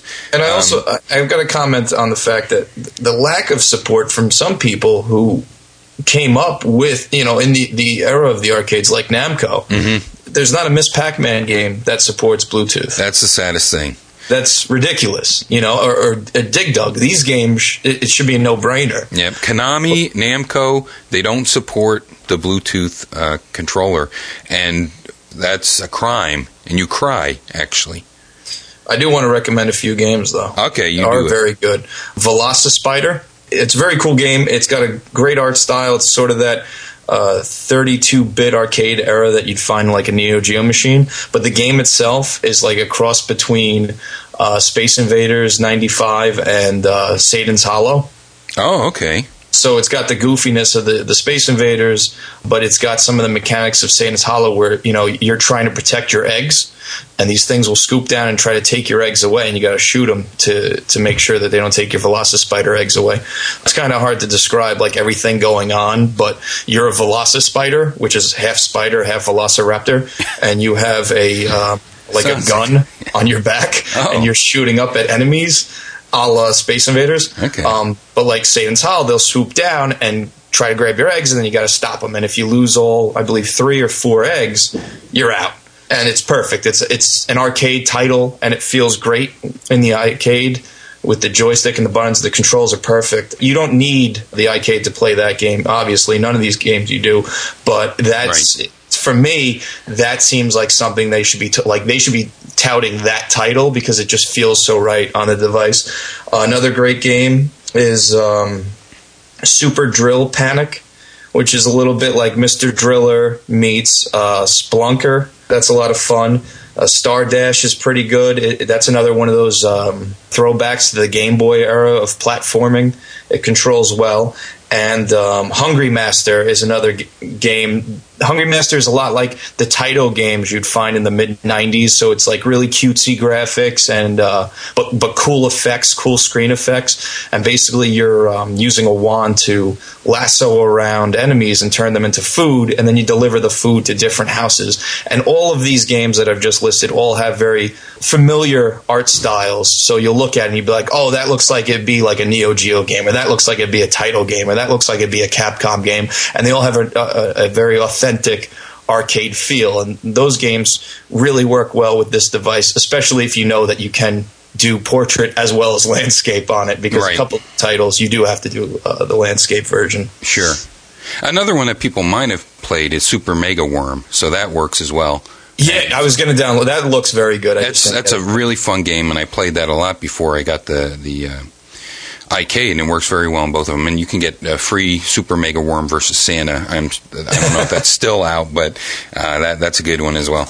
And uh, for shooter fans, I think that John would enjoy the Endborn X. If you like Cotton, it's sort of like Cotton. Actually, it's more like Magical Chase uh, with a larger main character and it's you know a little anime girl and she's a robot type in a robot outfit so instead of in a witch outfit those are kind of cool I, I also know Muffin Knight is supported and i know stinky likes that game Mm. that is uh, one of the gimmicks that came out Now, what do you think overall what's what's the price what, what Overall, I, price you th- I think sixty dollars is the sweet spot for this device. And I told myself there's a little bit of uh the gift of the magi happening because uh, I've talked about this on the show. When I was younger, we had a centipede cabinet and a um, asteroids cabinet in my basement, and me and my dad would play uh, centipede a lot because the asteroid cabinet was a little. Uh, I'm s- Oh, Yes. wait, sorry. why don't you just say the asteroids cabinet was a bit of a? oh my god So the asteroid cabinet was a little messed up, but we played Centipede a lot, and um, he sold those off to actually get a tennis bracelet for my mom, which I still give him crap for today. i see Uh, but first, I, I always saw the device, and I'm like, this this has got to be real, even when it wasn't. It was a April Fool's joke, and I'm like, they've got to mm-hmm. make this. And then when they finally did, the price point was just it was too much money. At first, it was over hundred bucks, and then it was very close to that. And I said to myself, if it was ever ever under sixty. I- would definitely grab this device. And then when it fell under 30 for Black Friday, uh, ThinkGeek, I was like, I'm going to buy my dad this for Christmas. It's going to be great. And at 30 bucks, I'll buy myself one because that's that 60 price point. And then what happened was when I was confirming uh, with my mom about what I was getting him, she said, Well, that's great because we got you that, and he bought one for himself. So now we had four of these things. Oh my gosh. So two got returned. Okay. we kept ours. But um, I think 60 is, is a, uh, a good price point for this device. I, I think anything over 60 bucks, I, I don't think it warrants it, to be honest. And also, uh, Kyle, you, you know we both own these. Forget Me Not is also Yes. compatible, as well as uh, the. Minter ones. The Minter. All, all of Jeff Minter's games are a blast. So they're very like psychedelic and fun, and they harken back to the uh, the age of the Atari and Coleco, but like with just millions of more colors. And they're a lot of fun on this device as well. Yes, but I think sixty bucks. I mean, would you agree? Sixty bucks is pretty pretty much that sweet spot for this. Yeah, that's a really, really good price. they bring it back down to 60 because I see it's back at that 80 mark in some places. 60, I think, will get it out there. So more people are, uh, you know, have access to it, and that way developers will be more inclined to add that Bluetooth capability, and that's that's a win-win for everybody. Right. Sticking with the, the gimmick theme, in which, you know, I don't know if these are gimmicks or extensions or whatever. This is an extension. Lately, I've been playing my pinball, and that's a more kinetic feeling. I've also been playing my iPad, uh, and now with the iCade, that gives me more interaction with my titles, uh, more stimuli, I guess. And a game that I broke out not too long ago to try to get back into uh, console gaming, get try to wean into that and warm me up to the the concept of that again. I broke out my Time Crisis Four for the PlayStation 3. Now this came out I don't know how many years ago, four, four, four or five years ago. You have to use the the Justifier Five or whatever version of Justifier they're on now, and you have to hang these dumbbells over your television. There's these weighted rubber band leg weights that you hang over the front of your TV in the two corners so that this wired justifier can register on screen. Just like the Power Glove. Except that had a big frame. You had to put a frame around your television, PVC scaffolding. This just has these two weights that hang over with. Uh, it's goofy, and anyway, it, it- you know, it works. It works really well, and you have that that gun, and it's not bad. Bright orange gun. You don't even feel like a goofball standing in your living room shooting at your television. But I heard about Time Crisis Razing Storm, and Time Crisis Razing Storm comes with Razing Storm. It comes with um, Time Crisis 4, and it comes with Dead Storm Pirates, which is a piratey version of shooting things around. Now, the the only thing with that, I'll jump in real quick. The Dead Storm Pirate, the arcade version had a steer. Uh, what do you call a boat wheel? A ship wheel, you know? A wheel, a wooden wheel. Yeah, it had a wheel, so you could steer the boat around. This one, you got to you wave your magic wand around in circles to avoid the kraken's, uh, you know, arms and avoid some rocks and avoid other uh, ships and things like this. And then you shoot, and it- it's sort of like I guess they were trying to cash in on the Johnny Depp pirate movies because Okay. some of it looks a little like that, but other parts it's not really that good as far as graphic goes, so you don't know what they're trying to do. Maybe just try to make something that moves. I don't know. But the bosses are fantastic, and other it's like a big mishmash of graphics on the Dead Storm Pirates. But I thought I really like this uh, Time Crisis Four, but I can't really play it for a long period of time. You know, it's an arcade game, and and that genre of arcade game to me doesn't warrant sitting there for forty five minutes, an hour, an hour and a half holding this gun in my hand, doing the same levels over and over and over again until I could beat it. Uh, it's Right. more like you're in an arcade, you, you play Time Crisis 4 for a little while, maybe two trips through on a couple quarters a dollar or whatever, and then you go to another game. That's the same thing in your living room, except now it took you longer to set up these dumbbell leg weights than it does for you to play the game. Because these things you don't want to leave on your television. You already have enough goofy things with your Wii and your Kinect. So I thought, well, this works with the Move. This is going to be great because I have a Move and I don't use it, and it costs me a lot of money. So now I'll be able to just take my magic wand and go bing, bing, bing. Yeah. Um, and when you buy Razing Storm off of like uh, Amazon, it always shows it with the move precision shot, precision shot, precision shot tree. Yeah, it's precision shot tree. Uh, you get the. So I thought, okay, I'm going to pick up this move precision shot tree, and guess what? No The- precision. The- shot, sure. it has precision, but the games are. I just, you know, when you when you spend money on a game like Backstage Assault or something, and and you're like, oh my god, I should have just thrown sixty dollars out the window. well, that's what happened here. I mean, Razing Storm, I think I got it for twenty bucks. It was on sale for twenty bucks for for a limited time, and this precision shot, a piece of plastic that you shove your light thing in. It was it was cheap too. It was it was around 20 dollars, but so there's forty bucks altogether. And then I get this, and uh, it's just so sad. Here's the problem with the move: every single damn game that I've bought for this move has Yeah. said, okay, it's compatible with the magic wand and the little thumb thing. That's what this game says. It's compatible with the magic wand and the thumb thing. So I'm thinking, okay, your magic wand, you're going to shoot the gun. That's cool. It goes into my precision shot. And then the magic wand goes into the like uh, the stock thing that you would hold at the front. That would just be like bullets or something. It goes into there, and then so I'll, I'm going to be able to duck with my what do they call it navigation controller. I'll be able to duck with that and shoot with the trigger.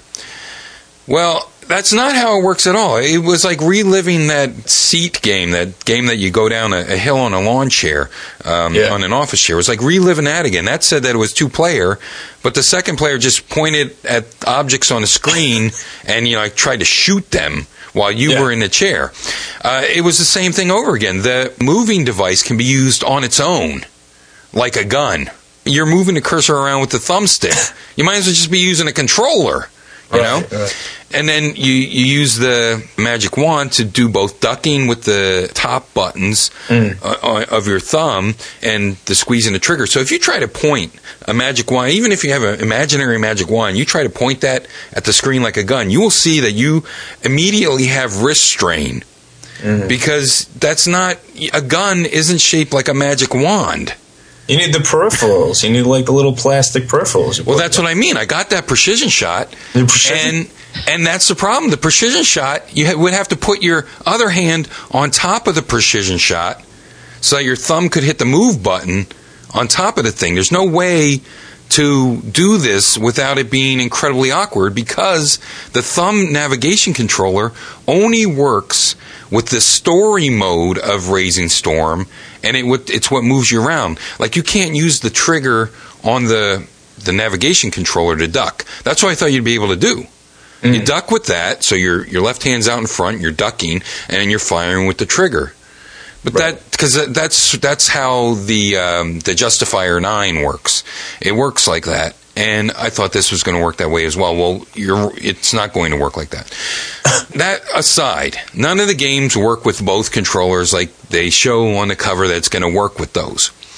If you get the PlayStation Move Sharpshooter, that probably will work, but you could do you would have to do it with your right hand because there is a you have the trigger button up top and then right under the trigger itself that you would be using with your middle finger, that's where you could press the move button to duck. So you would have your trigger finger on the trigger, your middle finger under the trigger, ducking while you shoot and duck and shoot. And I think that will control pretty well. I don't have the sharpshooter, but that's sort of what you have to do in the 3D games that um, they uh, tout for using this this uh, sharpshooter. But the original Sony Move shooting attachment that wouldn't work either. The thing is, like Sony seems to have a history. Well, Namco actually have a history of producing good-looking peripherals. Although, not that I don't. I've, I've seen all those move guns, and they all look kind of stupid because it's like a gun dressed up as a clown with that ball at the end. You know? It's you notice how silly this is. Yeah. Uh, seeing a glowing pink ball at the end of a gun. But like the, do you remember the, the the original Time Crisis gun, the the Gun Con? Yeah. was called? Yep. Yep.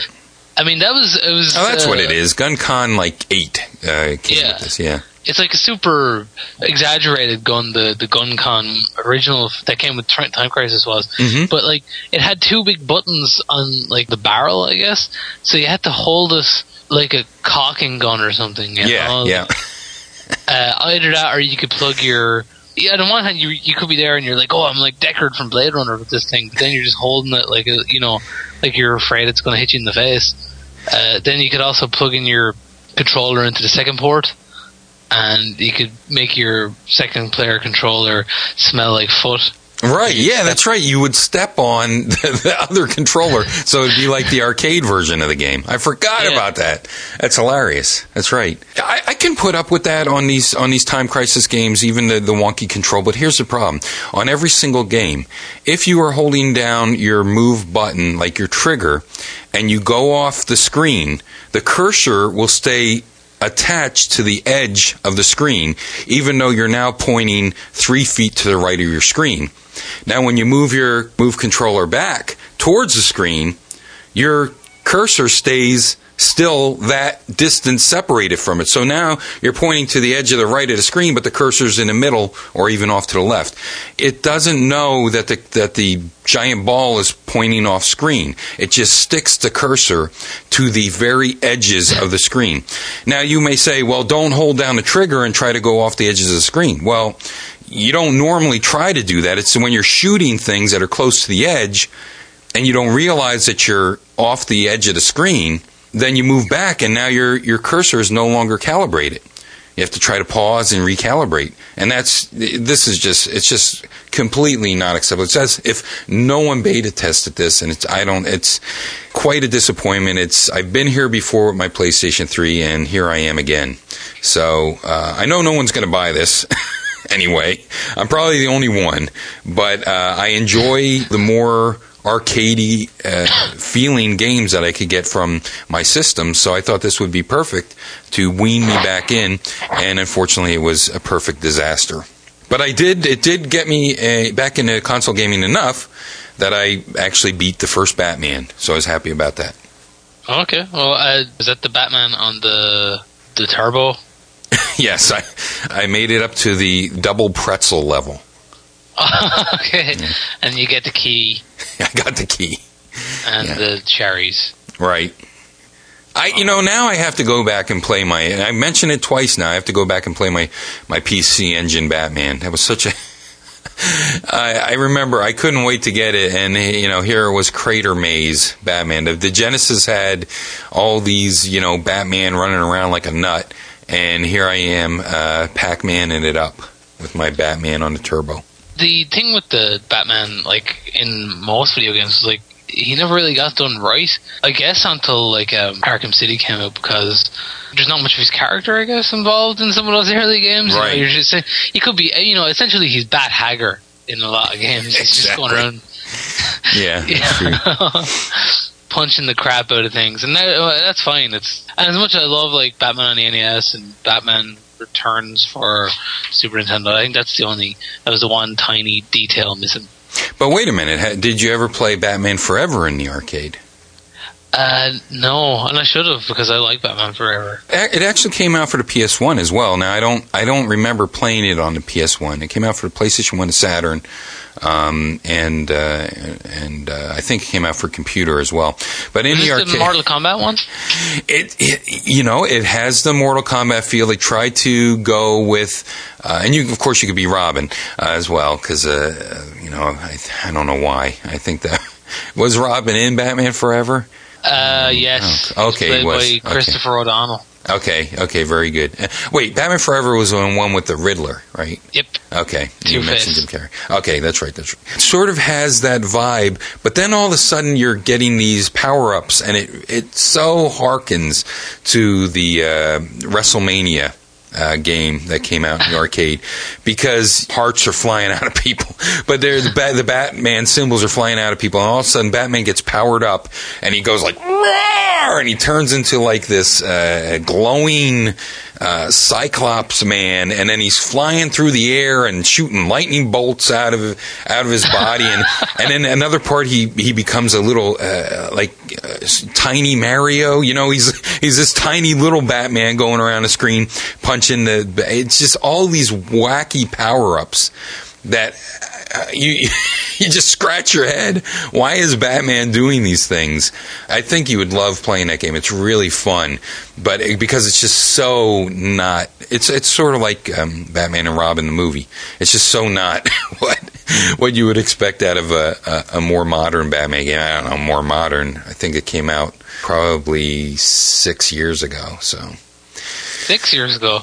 yeah, I think it came out. Forever. Yeah, I think it came out in '96. The 90s are a long time ago. Wait, six is years ago. Oh, it probably can't. It's a more modern game that probably came out 16 years ago. Okay. 16 years ago. Okay. Know, that's modern for me. I thought we were playing Quantum Leap, the real game, here for a minute, you know? Yeah, I don't know what's new. Huh. Terrible. What else have you been playing lately? And I know that I know that you went from uh, Galway to Enniscorthy. Did you get any uh, gaming on the go happening there?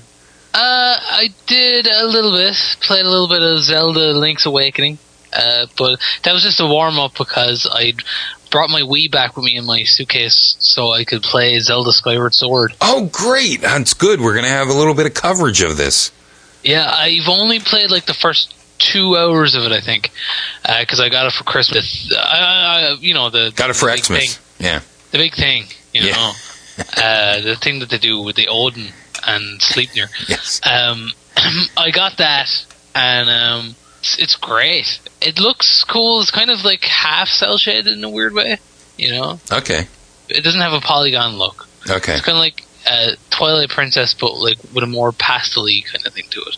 All right. And the, the characters aren't chibi or anything. They're, or are they? They're more like No, the, the last Zelda, right?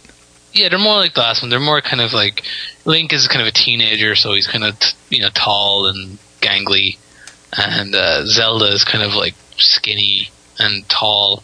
Everyone's kind of tall, uh, but um, it's a it's a very bright game. Whereas like Twilight Princess kind of had you know muted browns and Mhm. sepia tones and so this one's more of a kind of a very bright kind of colorful rainbow kind of looking game it's it's really cool though um i just i got the i was lucky enough to get the version with the cd and the golden wii remote Oh, Uh, okay. The CD is worth checking out on its own. Like, uh, it's sadly it's not available on iTunes or anything, but you can listen to it on like Grooveshark and stuff. And it's uh, it's the greatest hits Zelda album, but it's done orchestrally and it's fantastic.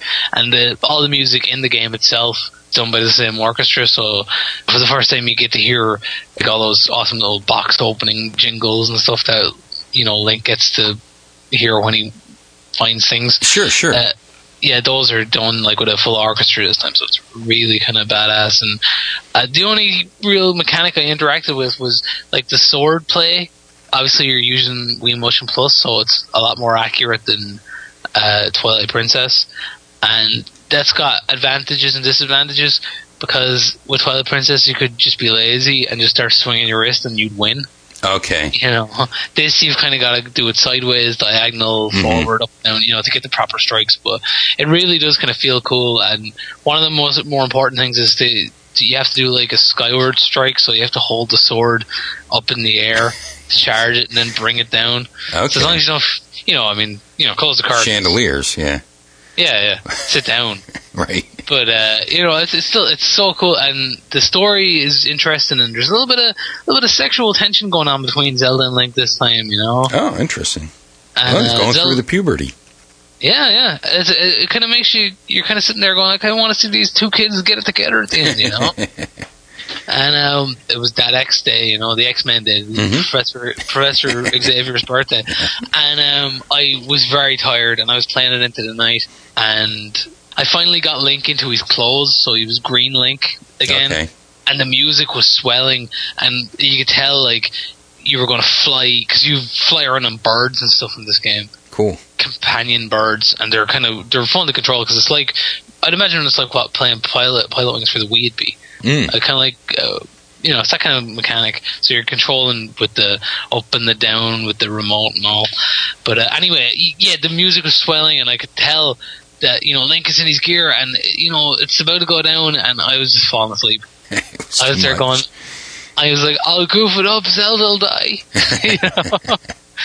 so, but I'm looking forward to playing the whole way through it. I understand there's like 40 hours of gameplay, and I'm home for a couple of days, so I hope I can squeeze it all in before I have to go back. You know.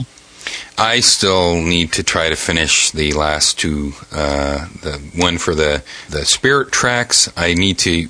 I need to start that one. Really, I haven't. I barely. Uh, touched that one. I think I, I also need to finish the one before Spirit Tracks for the Nintendo DS, and then I also need to finish the last Wii one. I'm I'm at the end, but I just don't. I'm lost. I'm lost in that sky place.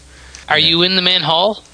I don't know where I am. I haven't played the Well, game in thing. three years. I don't know. There's one thing where you get stuck in that sky castle. Okay. And it's infuriating, and you can't figure out where you're supposed to go. you end up back in the main hall. What you're supposed to do is you're supposed to hit one of the big stained glass windows with your hook shot, and then you get to go. You get to progress, but you will get stuck in the main hall. Okay, I'm writing that down because I don't listen to the playback, so I got to write that on paper.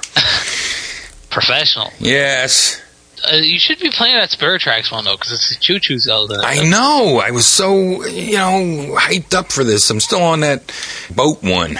Still doing the boat one. I got to finish that boat one. Well, they're not connected. No. They're- Oh, I know. Where well, where does this one fall in the Zelda split timeline? You know, people map out these these Yeah. Zelda worlds, and and when does this game happen? This is the last Zelda, and this is the first one, and then here we see that this goes to Zelda World A, and this goes to Zelda World B. I forgot to bring it up. Uh, the thing that's uh, really cool about this new Zelda is it's like Legend of Zelda Prop Cycle Edition. What? Because yeah, because you live in a town above the clouds. Okay. So you're uh, in like a floating village above, you know, up in the sky, and I was just, to- I was really reminded of Prop Cycle, especially when you're flying around on your bird. You know. All right. Anything else that you guys have been playing? Well, I've been playing uh, a little bit of Elevator Action Deluxe.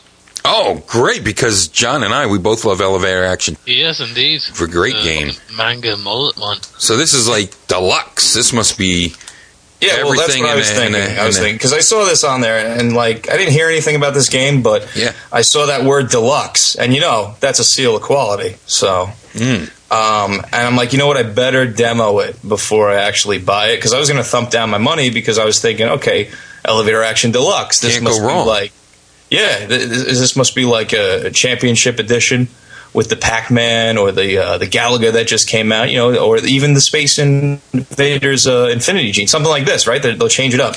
Uh, no, instead, it's much uh, akin to a bargain bin uh, Nintendo 64 title.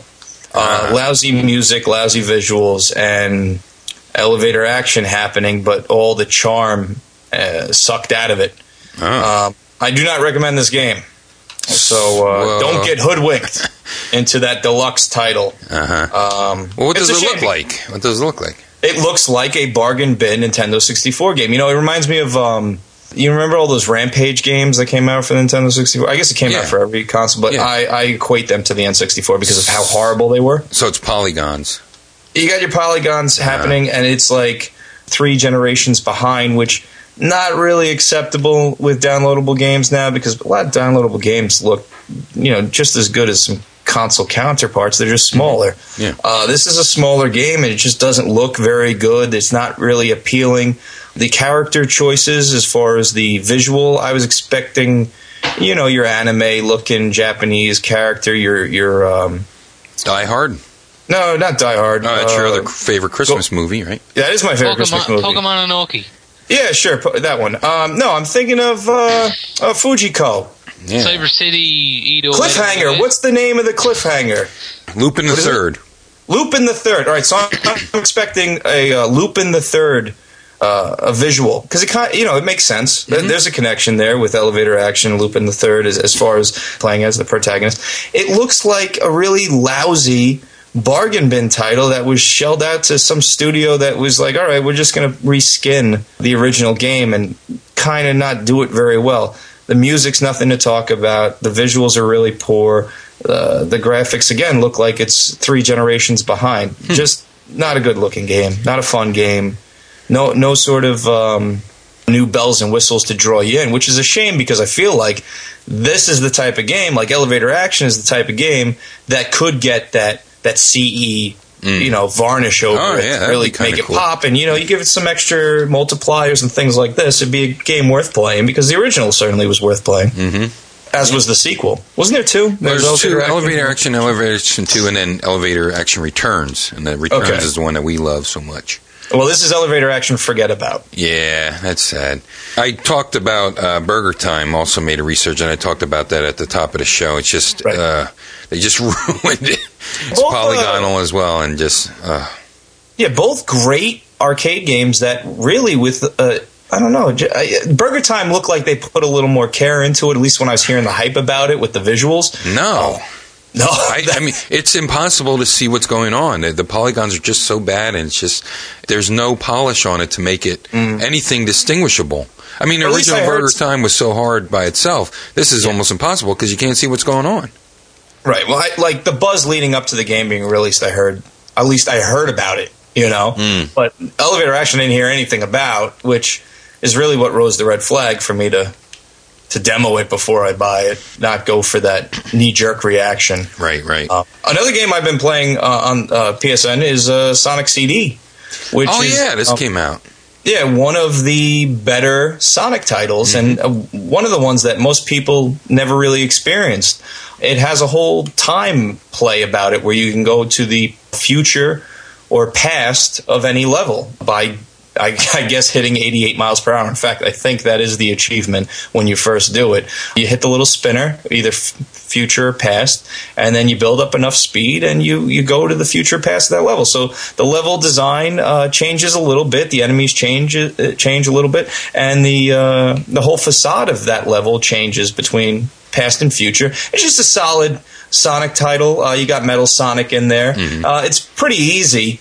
You can fly through it uh, probably in one sitting, but I, I think it's it's worth experiencing. And if it's something that you're longing for, you know, a good Sonic game, and this is something that has passed you by, I definitely would recommend this instead of uh, any of the other ones that have come out in the last few years. And it's also good to see the Sega CD games coming to the to the Yeah, home. because there were some good ones. They weren't all Night Trap and, and Sewer Shark. Corpse Killer was that one of them? That was one of them. That's it. Yeah, those, the- you know, that's what I've been playing. That's cool. As I mentioned at the top of the show as well, it's a sad passing of the Turbo going away and the Turbo CDs and never even making it to the PlayStation Network. And now we're getting the Sega CD, so it's sort of like a rebirth of sorts now that we're in the winter solstice as well. So it's the um, sun standing still for a while and now reborn again. Turbo CD handing off to the Sega CD, which didn't have as many colors or room. My uh, question is, what would my question is, what would be the afterbirth on the uh, PlayStation Network? Uh, I think it would be elevator action and and, And uh, BurgerTime. time. Yeah. Okay. All right, guys. Well, today's uh, topic is is uh, a cop out topic. No, it's one that Kyle came up with. Uh, Ah, thanks. no, it's not Well, a cop out. It's now, so it's it's all seasonal, and, and we like to talk about uh, video game memories. We ask it of all of our uh, special guests on the show as well.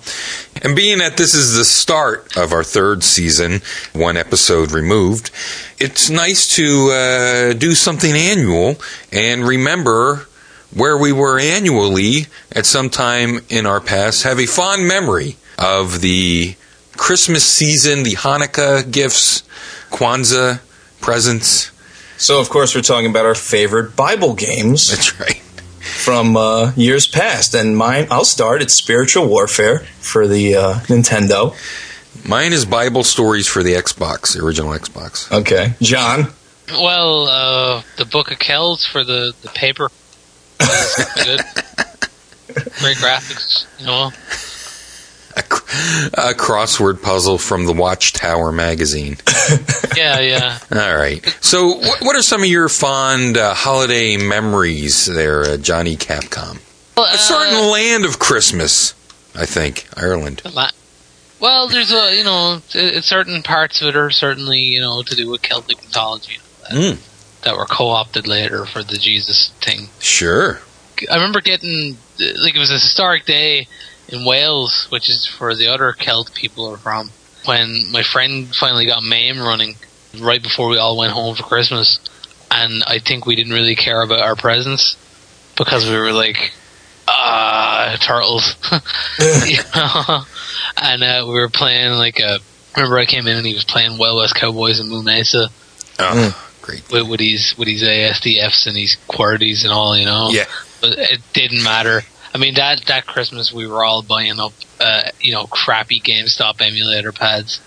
Oh, okay. You know, Did you were you able to configure them? Yeah. Okay, it's cool. Was it press tab? That's right. You press tab and then press the button you want it to cor- correspond with. Yeah, yeah. So I mean, that was great. I mean, I remember. I just remember being so excited there because it was just like it was like finding a historic relic or something. Because the two of us were terrible. We couldn't figure out how to run any emulator that wasn't just you know. Step one, get the emulator on your system. Step two, open emulator. Mm. It seemed like there's a little bit of configuration to go along with MAME, and this is back in the day, like so. It's not like now, not like now that the kids have their MAME on everything, you know. Yeah. Back in the hard days of 2007, when you had to configure your own MAME. Cool thing though was like getting back to the games that we loved, you know. Mm. Right. This is before. Well, it was before I owned like a, a modern system, and before a lot of great like beat 'em ups and stuff were available for them through the the download stores and stuff, you know. Right. So there was really no other alternative except to uh, to only play them one day at a time. Any gifts? Any games gifted to you that you could recall?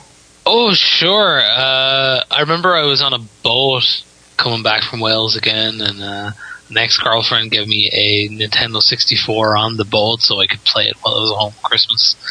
And, uh, Wow. that, that was great. Because I just ran straight home and I was like, "Hey, everybody, whatever! I gotta go play Zelda."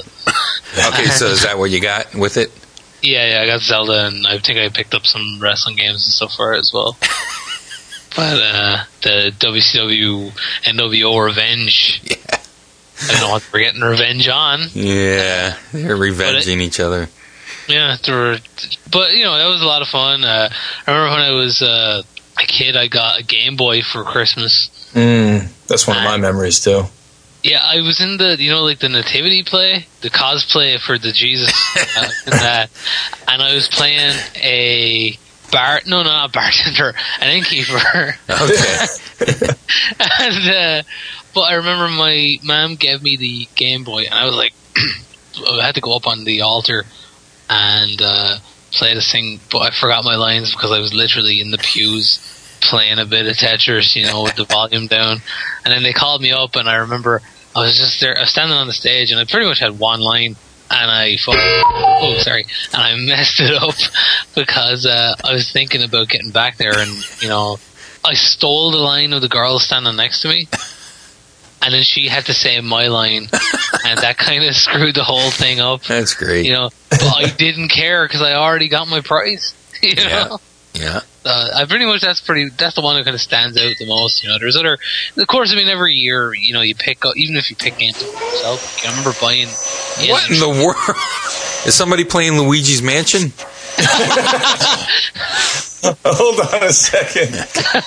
Sorry, John. Like, I was saying, I remember buying Alien Trilogy for the PlayStation ahead of that coming out as well. Ahead of me getting the PlayStation. Now wait a minute. Wha- What's the story about the PlayStation? I don't remember this. What the PlayStation One? Yeah, What about it? when you got it, you couldn't play it. Oh yeah, because the, the power was gone. The electricity. There was like a big storm that hit the country. Oh, okay. And basically, my entire street was without power, so I had to bring it down to my aunt's house to play it in her attic, essentially.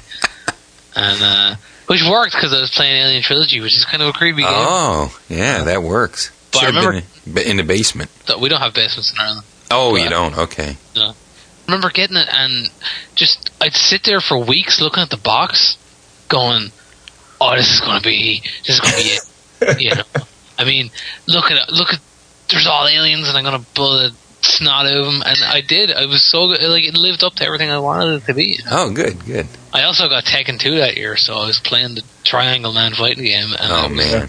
Yeah. You know, I actually the other day I dug out my uh, big double disc box of Tekken 2. Got to bring it back to Galway with me so I can play it again. That was so amazing when that came out. Yeah, yeah. I actually, Tekken, yeah, that was a must-have. I just opened the back of it and Tekken 3's in there, so Oh, great. It's bonus. yeah. Yeah. Tekken 3, I think, is when people started not really caring about Tekken. But Yep. Tekken 2 was like the Mortal Kombat 2, I think, the most popular. Yeah, it was great. It was so much fun to play. And I remember unlocking all the characters, like going through them. It was I amazing. re- yeah, I was really obsessed with getting everybody. And I remember getting like Devil and Angel and Kuma and all, and just being, I don't know, it was a real feeling of achievement, you know? Yeah. My memories uh, for I, I was thinking about what games we got for Christmas, and when I thought back of all my fond Christmas memories, if it took place before like last year, all the gifts, uh, the gaming gifts that I received were from me. Ah. Uh, yeah, I'm I'm the only real I'm the only person that really Did you do a good job hiding it from yourself? no. In fact, you know, I didn't even I didn't wait till Christmas or anything. I just I Oh, bought them. You spoiled it. Well, I worked for toy stores for quite a long time Right. and always worked with uh, video games. So I remember getting a Super Nintendo. I remember it being around winter. I know that when I and Final Fantasy was one of the first games I played on my Super Nintendo. I guess it was either Final Fantasy three or four. I don't recall which what they called it in America. I think three. I just remember that and loving it and going to the moon. And I, ju- I always talk about going to the moon in Final Fantasy. I just thought that was the most that was Yeah. the, that was the biggest uh, gaming twist I had I had stumbled upon. Uh, you know, uh, until then, you know that was that was like the that was the newest thing. I was like, I can't believe I'm on the moon. I'm playing a fantasy game, and now I'm on the moon. I didn't expect that. Those things, uh, pretty much any system that came out, and they were really pushing for the Christmas holidays. I picked up and guess I was playing around those times. Maybe Pong, maybe we got Pong around Christmas when I was a little kid. And uh, I've often talked about the Pongs I had. I had uh, Telstar and and another brand. One of them had uh, the knobs, and the other one had sliders. But both of them came with a light gun and uh, had Skeet. I remember the one game had Jigli on it. I didn't know how to say jai alai, of course, so I didn't know what Jigli was, and you know, could I? I think I figured it out. Uh, I guess it was like handball or something. But the light guns, you could you know hold up to a light bulb and get a very high score. So, uh, really, though, nothing else. Everything's been pretty much me getting the things for myself. I think the Wii I picked up the year that the Wii came out. I went to the Nintendo store by myself I, in New York, and I walked around the city blocks because this is well, this is pretty good. I know some people, some avid listeners recall this, but I was on the Nintendo mailing list, and you know the Wii was a huge thing. They were out of stock everywhere, and people, you know, it was the Cabbage Patch of the video game era. Right. Uh, well, I don't know. I guess Super Mario two or three had that same type of, of buzz, but. I remember I got an email from the Nintendo store say, "Come for free coffee and and danishes," and I was like, "Wow, free coffee and danishes! I am there." All I need to do is buy this thirty dollar bus ticket, Yeah. and I'm going to get my free coffee and danishes. But you know, I thought it would be kind of cool to go on a trip, and Was that your first time there? it was my first time there. They had just opened up, you know, not too long before then, maybe Yeah. a, a half a year before. What'd you think? Um, uh, well, when I got there, uh, it was a big long line. Well, it was a long line. I, I got in pretty early in line because of the bus. And there was like a radio DJ there and everything else, and the store just got packed. And it's two floors, and I liked it. You know, I, I thought it was kind of cool. They had the the DS station, so I had my DS with me. I was able to uh, demo some some titles, and um, and then upstairs is more the plush and the things like this Yeah. uh, toys and games and stuff and T-shirts. So I mean, I liked it, but it, it was kind of elbow to elbow. But they had Wii's, and they were like, "Now we have so many Wii's, and everybody's going to be able to go in, go in single file." And I was like, "Well, I didn't really come to buy a Wii. I didn't expect there to be any Wii's here. I just." Honestly, You went- came for the coffee Danish. I honestly went for that, and that was probably like That's all the it takes is a continental breakfast, and Wiggly's there. and honestly, there were like no one was having coffee and danishes. I was like the only one. it was like the least important thing of that of that uh, that time. I said, well, I, Just picture you online. Everyone's stoked about the win. You're like, what kind of Danishes do you think they have? I couldn't wait. I could not wait for the Danishes, and I got in. I was I called Chiz uh, in line, I think, and I said, "Well, you know what? I, I mean, I have this credit card, and I didn't have anything spent on it. I said, well, I might as well pick one up." And uh, this was at a time I was sort of living off of eBay and podcasting, so I said I might as well pick one up. If if nothing else, I could sell it for twice the price on eBay.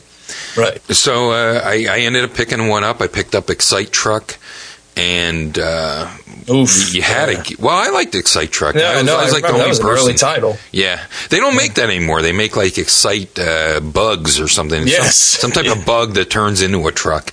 I picked that up, and what was the, the big game? I guess was Uh, It was Twilight Princess because it was that was supposed to come out on the GameCube as well. Yeah. Yes, that's you're right. right. Yeah, Right. it was it was Twilight Princess, and so I picked up those two and uh, an extra controller, I think. And the controllers were uh, hard to get too. So I, I, I quickly picked up one of those. I think the nunchuck was even harder to get or something. It's hard to recall, but so I picked those up, and you know that was really cool. And then uh, I guess it was before Thanksgiving that I was able to pick that up, and then I sat on it for I guess a month, and then at Thanksgiving, um, Chiz and I decided we were going to open it up and, and play it, and we had a we had a blast with the sports title and things like that. So. Cool. What you got there, Kyle? You you were the one that thought up this. Uh, this was your request. So what do you got?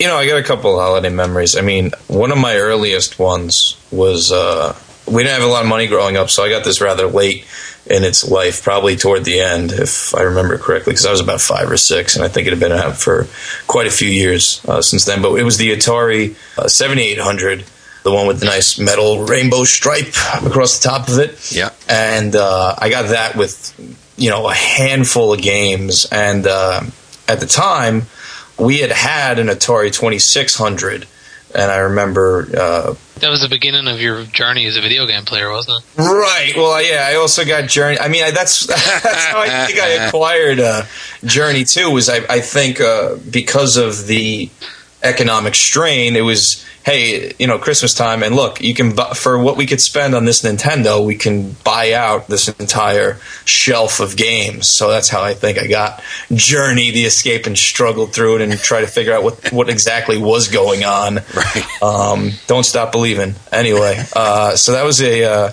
that was one of the first uh, earliest video game memories I have. But it, you know, I was little, so I, I don't have much more than that. Other than I remember getting it. I remember jamming the 2600 cartridges into it. I remember feeling like it was not the same thing as my friend up the road who had uh, Nintendo and my other friend who had a, a Sega Master System at the Right, time. right. But eventually, I did get my Nintendo. I believe I got that around like my birthday, though. Uh, but that was my earliest uh, memory. Next would probably be the original Game Boy, which I got these three titles with. I got um, Tetris, uh, which was packed in. I got the Castlevania adventure game, and I got Spy versus Spy, which was a request for whatever reason. Big fan of the comic. Yeah. Not so much of that game, although I played that game a lot. You know, I played I, I played that Castlevania game a lot. Uh, in retrospect, not really great games, but I enjoyed them because that's all I really had. Then later, I got the uh, the Super Mario Land. In fact, I might have got that that same year too. I got the Super Mario Land game, uh, which was weird and interesting, and I didn't really like it. And now, in retrospect, I really appreciate that game. And down the road, I got other titles too, like your Six Golden Coins, which one of my favorite Mario games, and other things. But yeah, I got the Game Boy and and those three or four games, and I remember of them enjoying uh, the Spy versus Spy game the most because to me it looked like it was a cartoon on this Game Boy. Right. You know, this, the Castlevania game did not look like Simon Belmont at all, Mm-hmm, Um, and it didn't feel like a Castlevania game. And the Mario game was just too weird for me to like comprehend. I was like, "This isn't a Mario game." I sound like the people now who complain about Mario 2. I was like six. I was like, "This ain't a Mario game." But now I, I look back on that game. I'm like, yeah, it's pretty cool. They did some interesting things. But yeah, the Spy versus Spy game. I'm like, this this is like a, an animated feature on my Game Boy. This is fantastic. And I'm I'm hiding bombs and I'm playing against the computer. How does he always know that I hid the bomb there? I don't know. really cheap AI. But then much later on, one of the best experiences I had for Christmas was when I got my Super Nintendo and we hooked it up to the uh, the the living room's entertainment system, which was hooked up to a hi-fi surround Mm. sound system, and the hearing the droplet like I, in my mind I can still hear those those droplets in the cave when you're in the donut island or whatever. In that surround sound was like such an experience that I had never experienced before and it really stuck with me. And I love my Super Nintendo and I got a, a whole bunch of games with it but the Super Mario World was fantastic and I had got that uh, console the year it had came out. So I was with you know all the hype where you were seeing those commercials and you saw Mario climbing the fence and then he punched the. Uh, the little swing gate, and he'd be on the other side, and you're like, "How is he on the other side of that fence? This is amazing!" Yeah. You, uh, Oh. you of course, uh, later provided your own soundtrack to Punch Out, right? Yes, yeah, yes. Super, uh, Super Punch Out. Uh, I provided my own soundtrack by uh, cursing the uh, television constantly when uh, Masked Muscle would spit at me. Oh, to this day, I probably already talked about this on the show, but uh, that's a, that's a that. different. that- That's more like uh, you know the surround sound system with the Super Mario World was an experience. Um, Masked Muscle with Super Punch Out was like an emotional scar in my childhood. But then I have I have a lot of memories actually later on recently of um, having friends over for like New Year's. Or I used to host a holiday party. People would come over and we would play you know Mario Party Six. We would play Soul Calibur. We would play a lot of the uh, the party games and things like that. And that I miss because I haven't done that in a couple of years. And uh, I was like looking at other retro games that would fill that niche. And uh, I think this year, when I have people over, I'm, uh, I'm going to play uh, the Pac-Man Versus Oh, okay. How, uh, GameCube because I was just doing some research, uh, some cool kitschy type of games. Yeah. And uh, this looks like a really cool game, uh, and I think uh, that's going to be this year's experience for me. Is trying to hook it up so uh, we, you know, four player action. well, if you can't get it, I, I'm pretty sure I might be able to send you mine. I have the connection cable. I have uh, I, I, the, the game the Game Boy Advance. I can't send you. Uh, no, I have my own. Okay, good. Yeah, I have a cable and I have the I have the game, but I'll have to dig it out. Oh, that'd be great. I'll get back to you. But yeah, Uh, no, I had a lot of great, great time. Uh, you know, celebrating the, either you know around the holiday time or even for New Year's, playing. Uh, I had a lot of fun playing. Uh, what was it? Uh, Nazi zombies. That was the first time with uh, Call of Duty: World at War that the Nazi zombie thing had happened, and we were playing that around the television, switching out. And uh, the past couple years, that I kind of dropped off. But a lot of my uh, holiday memories involve video games, especially getting together with friends and just uh, playing multiplayer action. Hooking up, I remember hooking up two televisions and two PlayStations and playing um, Command and Conquer. Which is not the best way to play Command and Conquer uh, on PlayStation, but I played it on the original PlayStation in two different rooms, and that was that was a blast as well. Yeah, yeah. Well, you brought up a couple good things. I, I did buy myself. I think the first console. Well, I know. First console I ever bought myself was when I worked at Kmart, and I bought myself the 5200, not knowing that the new next gen systems were going to be coming out. Yeah. So that I remember that holiday season, just me and my mom sitting in a dark living room and challenging myself with Miss Pac-Man, which was a pack-in, challenging myself with Kangaroo, which was the other only other game I bought, and challenging myself not to throw the double spindle controller uh, through the television itself because it was like some type of gear mechanism that they used for Yeah. these 5200 controllers. It was an analog thing, wasn't it? It was analog, but it was wacky analog. I mean, I had analog controllers when I later would, bought the um, 2600 adapter uh, for the 52. You couldn't like the 7800. You could put there were same size cartridges. The 5200 had these giant cartridges, Yep. and then you had to buy an adapter to put in there. But uh, the only it wasn't really an adapter. It was a it was a 2600, and you even had to use 2600 controllers plugged into the adapter. You could not use your 5200 controllers. They didn't do Why anything. would you wanna? Yeah, true. That's true, but I mean that that's how much of not an emulator it was. The only thing it did was power it and do a video out. I'm surprised you didn't have to put uh, additional, uh, you know, RF connectors to the adapter. That was the only two things it shared. But uh, I bought these other uh, joysticks that were made by um, a company that made ra- uh, radio control planes, and I bought those as my uh, 2600 controllers, and those were just so much better. Though they were not analog. Well, I mean, the 5200 controllers were analog, but they were on this gear mechanism that was just so wonky Yeah. And it, and it didn't recenter. It wasn't a recentering joystick, so you really weren't sure where you were, um, you know, in, in the movement.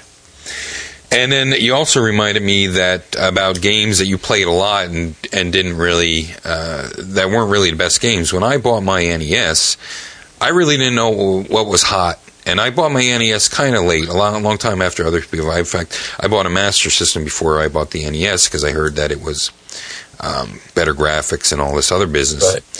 And then when I bought my NES, I played, I guess, games that were kind of better, but two games that I played a whole lot of, uh, much more than I should have, were Predator and Trojan, the Capcom Wow. arcade game Trojan. Uh, Trojan's pretty good. Yeah, it- it's okay, but I mean, it's when you think of any, It's a weird. Yeah, it's a weird couple of games to have. you don't think about Predator and Trojan as No. you know the big strong NES titles. They weren't system movers, so it, it was you know it's kind of weird. And I played those a lot. I mean, more than I, I actually. I mean, I, I I bought my NES with Rob the Robot and the Duck Hunt. Uh, you know, of course, that's really why I bought that system to play with Rob the Robot. Uh, Yeah. the one time that you play with them, You were fighting And- some some schmicks. then and, put uh, him. Yep, moving plastic discs. yeah. then, you know, you, you do that the one time, then you put them back on the shelf, and there he gets the dust, and then you lose the pencil sharpener. I think the pencil sharpener is the one thing that you you uh, people most people don't have. So staying on to- uh, topic with that real quick, Yeah. you know the, the 25T that's on sale at WeTalkGames.com. Just click uh, Pro Gear. Right. Check that out. So I'm wearing this, and somebody actually they recognized the character, but it wasn't the the actual character. They recognized the cowboy from uh, what what like um, game was that now? It Wild wasn't Gunman. Wild Gunman. So Yeah. so on that shirt, I drew a cowboy from Wild Gunman, and he goes, "Hey, is that Gumshoe?" and I'm like, of all the games that you could associate on this T-shirt, no, it isn't the guy from Gumshoe. But how do you even know about Gumshoe? I like, bought Gumshoe. Gumshoe all the time. I you bought shot Gumshoe. the balloons. Yeah, yeah, yeah. And then you shoot him to make him jump. It's Uh, funny that uh, you know people have different experiences, but evidently, yeah, he played more Gumshoe than he did uh, Super Mario or Zelda. It's that that system had so many games at that time that you could do that. You know, you you didn't really know. And the magazines, I mean, they would give ratings for things, but you didn't really have that understanding of what were the real hot titles Yeah. at the toy store back then as you do now. You know, it wasn't it wasn't as cut and dry as Call of Duty f- Five Active Warfare Now games. Right. You know, you know those are the hot For titles. kids. Yeah, it's for kids. Uh, the amount of kids I see with those, like uh, the Call of Duty games and stuff, you know, and parents are buying them for them and stuff. I'm just like, you do realize those games are horrifically violent. Not in the, yeah. you know, not in the I'm shooting squares off people in the Resident Evil days, like you know, Right. I mean, like worse than that, like you know, people are having their throats torn apart and stuff, and But it's appropriately rated, and it's up to the, the parent to do the parenting. You know. oh yeah, yeah. I mean, but I agree that too too many kids are going to get access to uh, these type of titles that deal with, with subject matter that I, you know they don't really understand, and a video game shouldn't be teaching them uh, the ins and outs of uh, global terrorism. In my opinion, at least, I don't know. Call me conservative, but Because kids growing up now and they're like, no doubt going, oh, was it must have been really hard for Kennedy when he had to team up with Nixon and Castro to fight all those zombies. Yeah, it's not really because an of their accurate. mutual it's not- differences. It's not, a good Yeah. place for accurate history, that's for sure. No. The History Channel is, you know, with the ghosts and. the Yeah, And the ancient UFOs. aliens. hey, but you know what? I just I just thought of it now, and it's so silly. It's the most recent uh, Christmas uh, get together right at at our own trapdoor mansion here. A little fella, one of uh, Chizzy's Chizzy's nephews, came over, and I have the the big stand up arcade down in Sloppy Joe's. And it can also do Super Nintendo and NES. And, you know, so here's all these arcade games that he has his choice of. And he wants to play Super Mario World on the on the Super Nintendo. Initially, he played uh, Super Mario Brothers one, and then he said, you know, he asked me if I had this other one, so I had that. And today they came back for a breakfast that we were putting on just for uh, his family. And he made a beeline right into Sloppy Joe's, right to uh, Super Mario World. I Still don't resonates you, you with ne- kids today. Yeah, you never know. You never know. Yeah. Those games, I think, still look great because I mean they're so cartoony looking that you know they don't Yeah. age as quickly as other you know. and they were built for that system you know Right. whereas the playstation was built to push around polygons that were right for that system but not right for graphics that look any good now you know Yeah. Well, those are some great memories, and uh, we hope that you will share some of your memories on WeTalkGames.com, a social media networking site. Do hey, that. you know what? Uh, I just saw here Stickam, Stickam, which I used to have an intimate relationship with, and they like my shows. They're now allowing for you to log in with your social media login, and we've been doing that for you know Years. two years, I think. Years. Yeah, year Years. And a couple months. So we were we were groundbreaking. Yeah, sure. We were blazing that trail.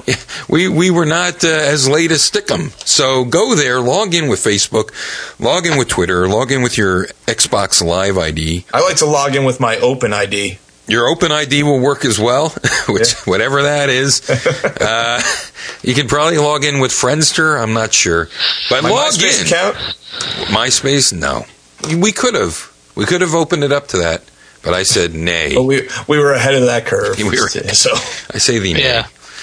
All right, buddies. Well, uh, thanks for sharing your memories with uh, with us, and I'll talk to you next time when we talk games for our big co-op for kids. We hope. nice. Okay, bye. Bye. All right, and that's it. Hey, everybody, stay tuned for a Bobble. Bobble within the next few weeks. Uh, we'll talk about portable gaming, uh, one of our favorite, about potable gaming, actually, more like it.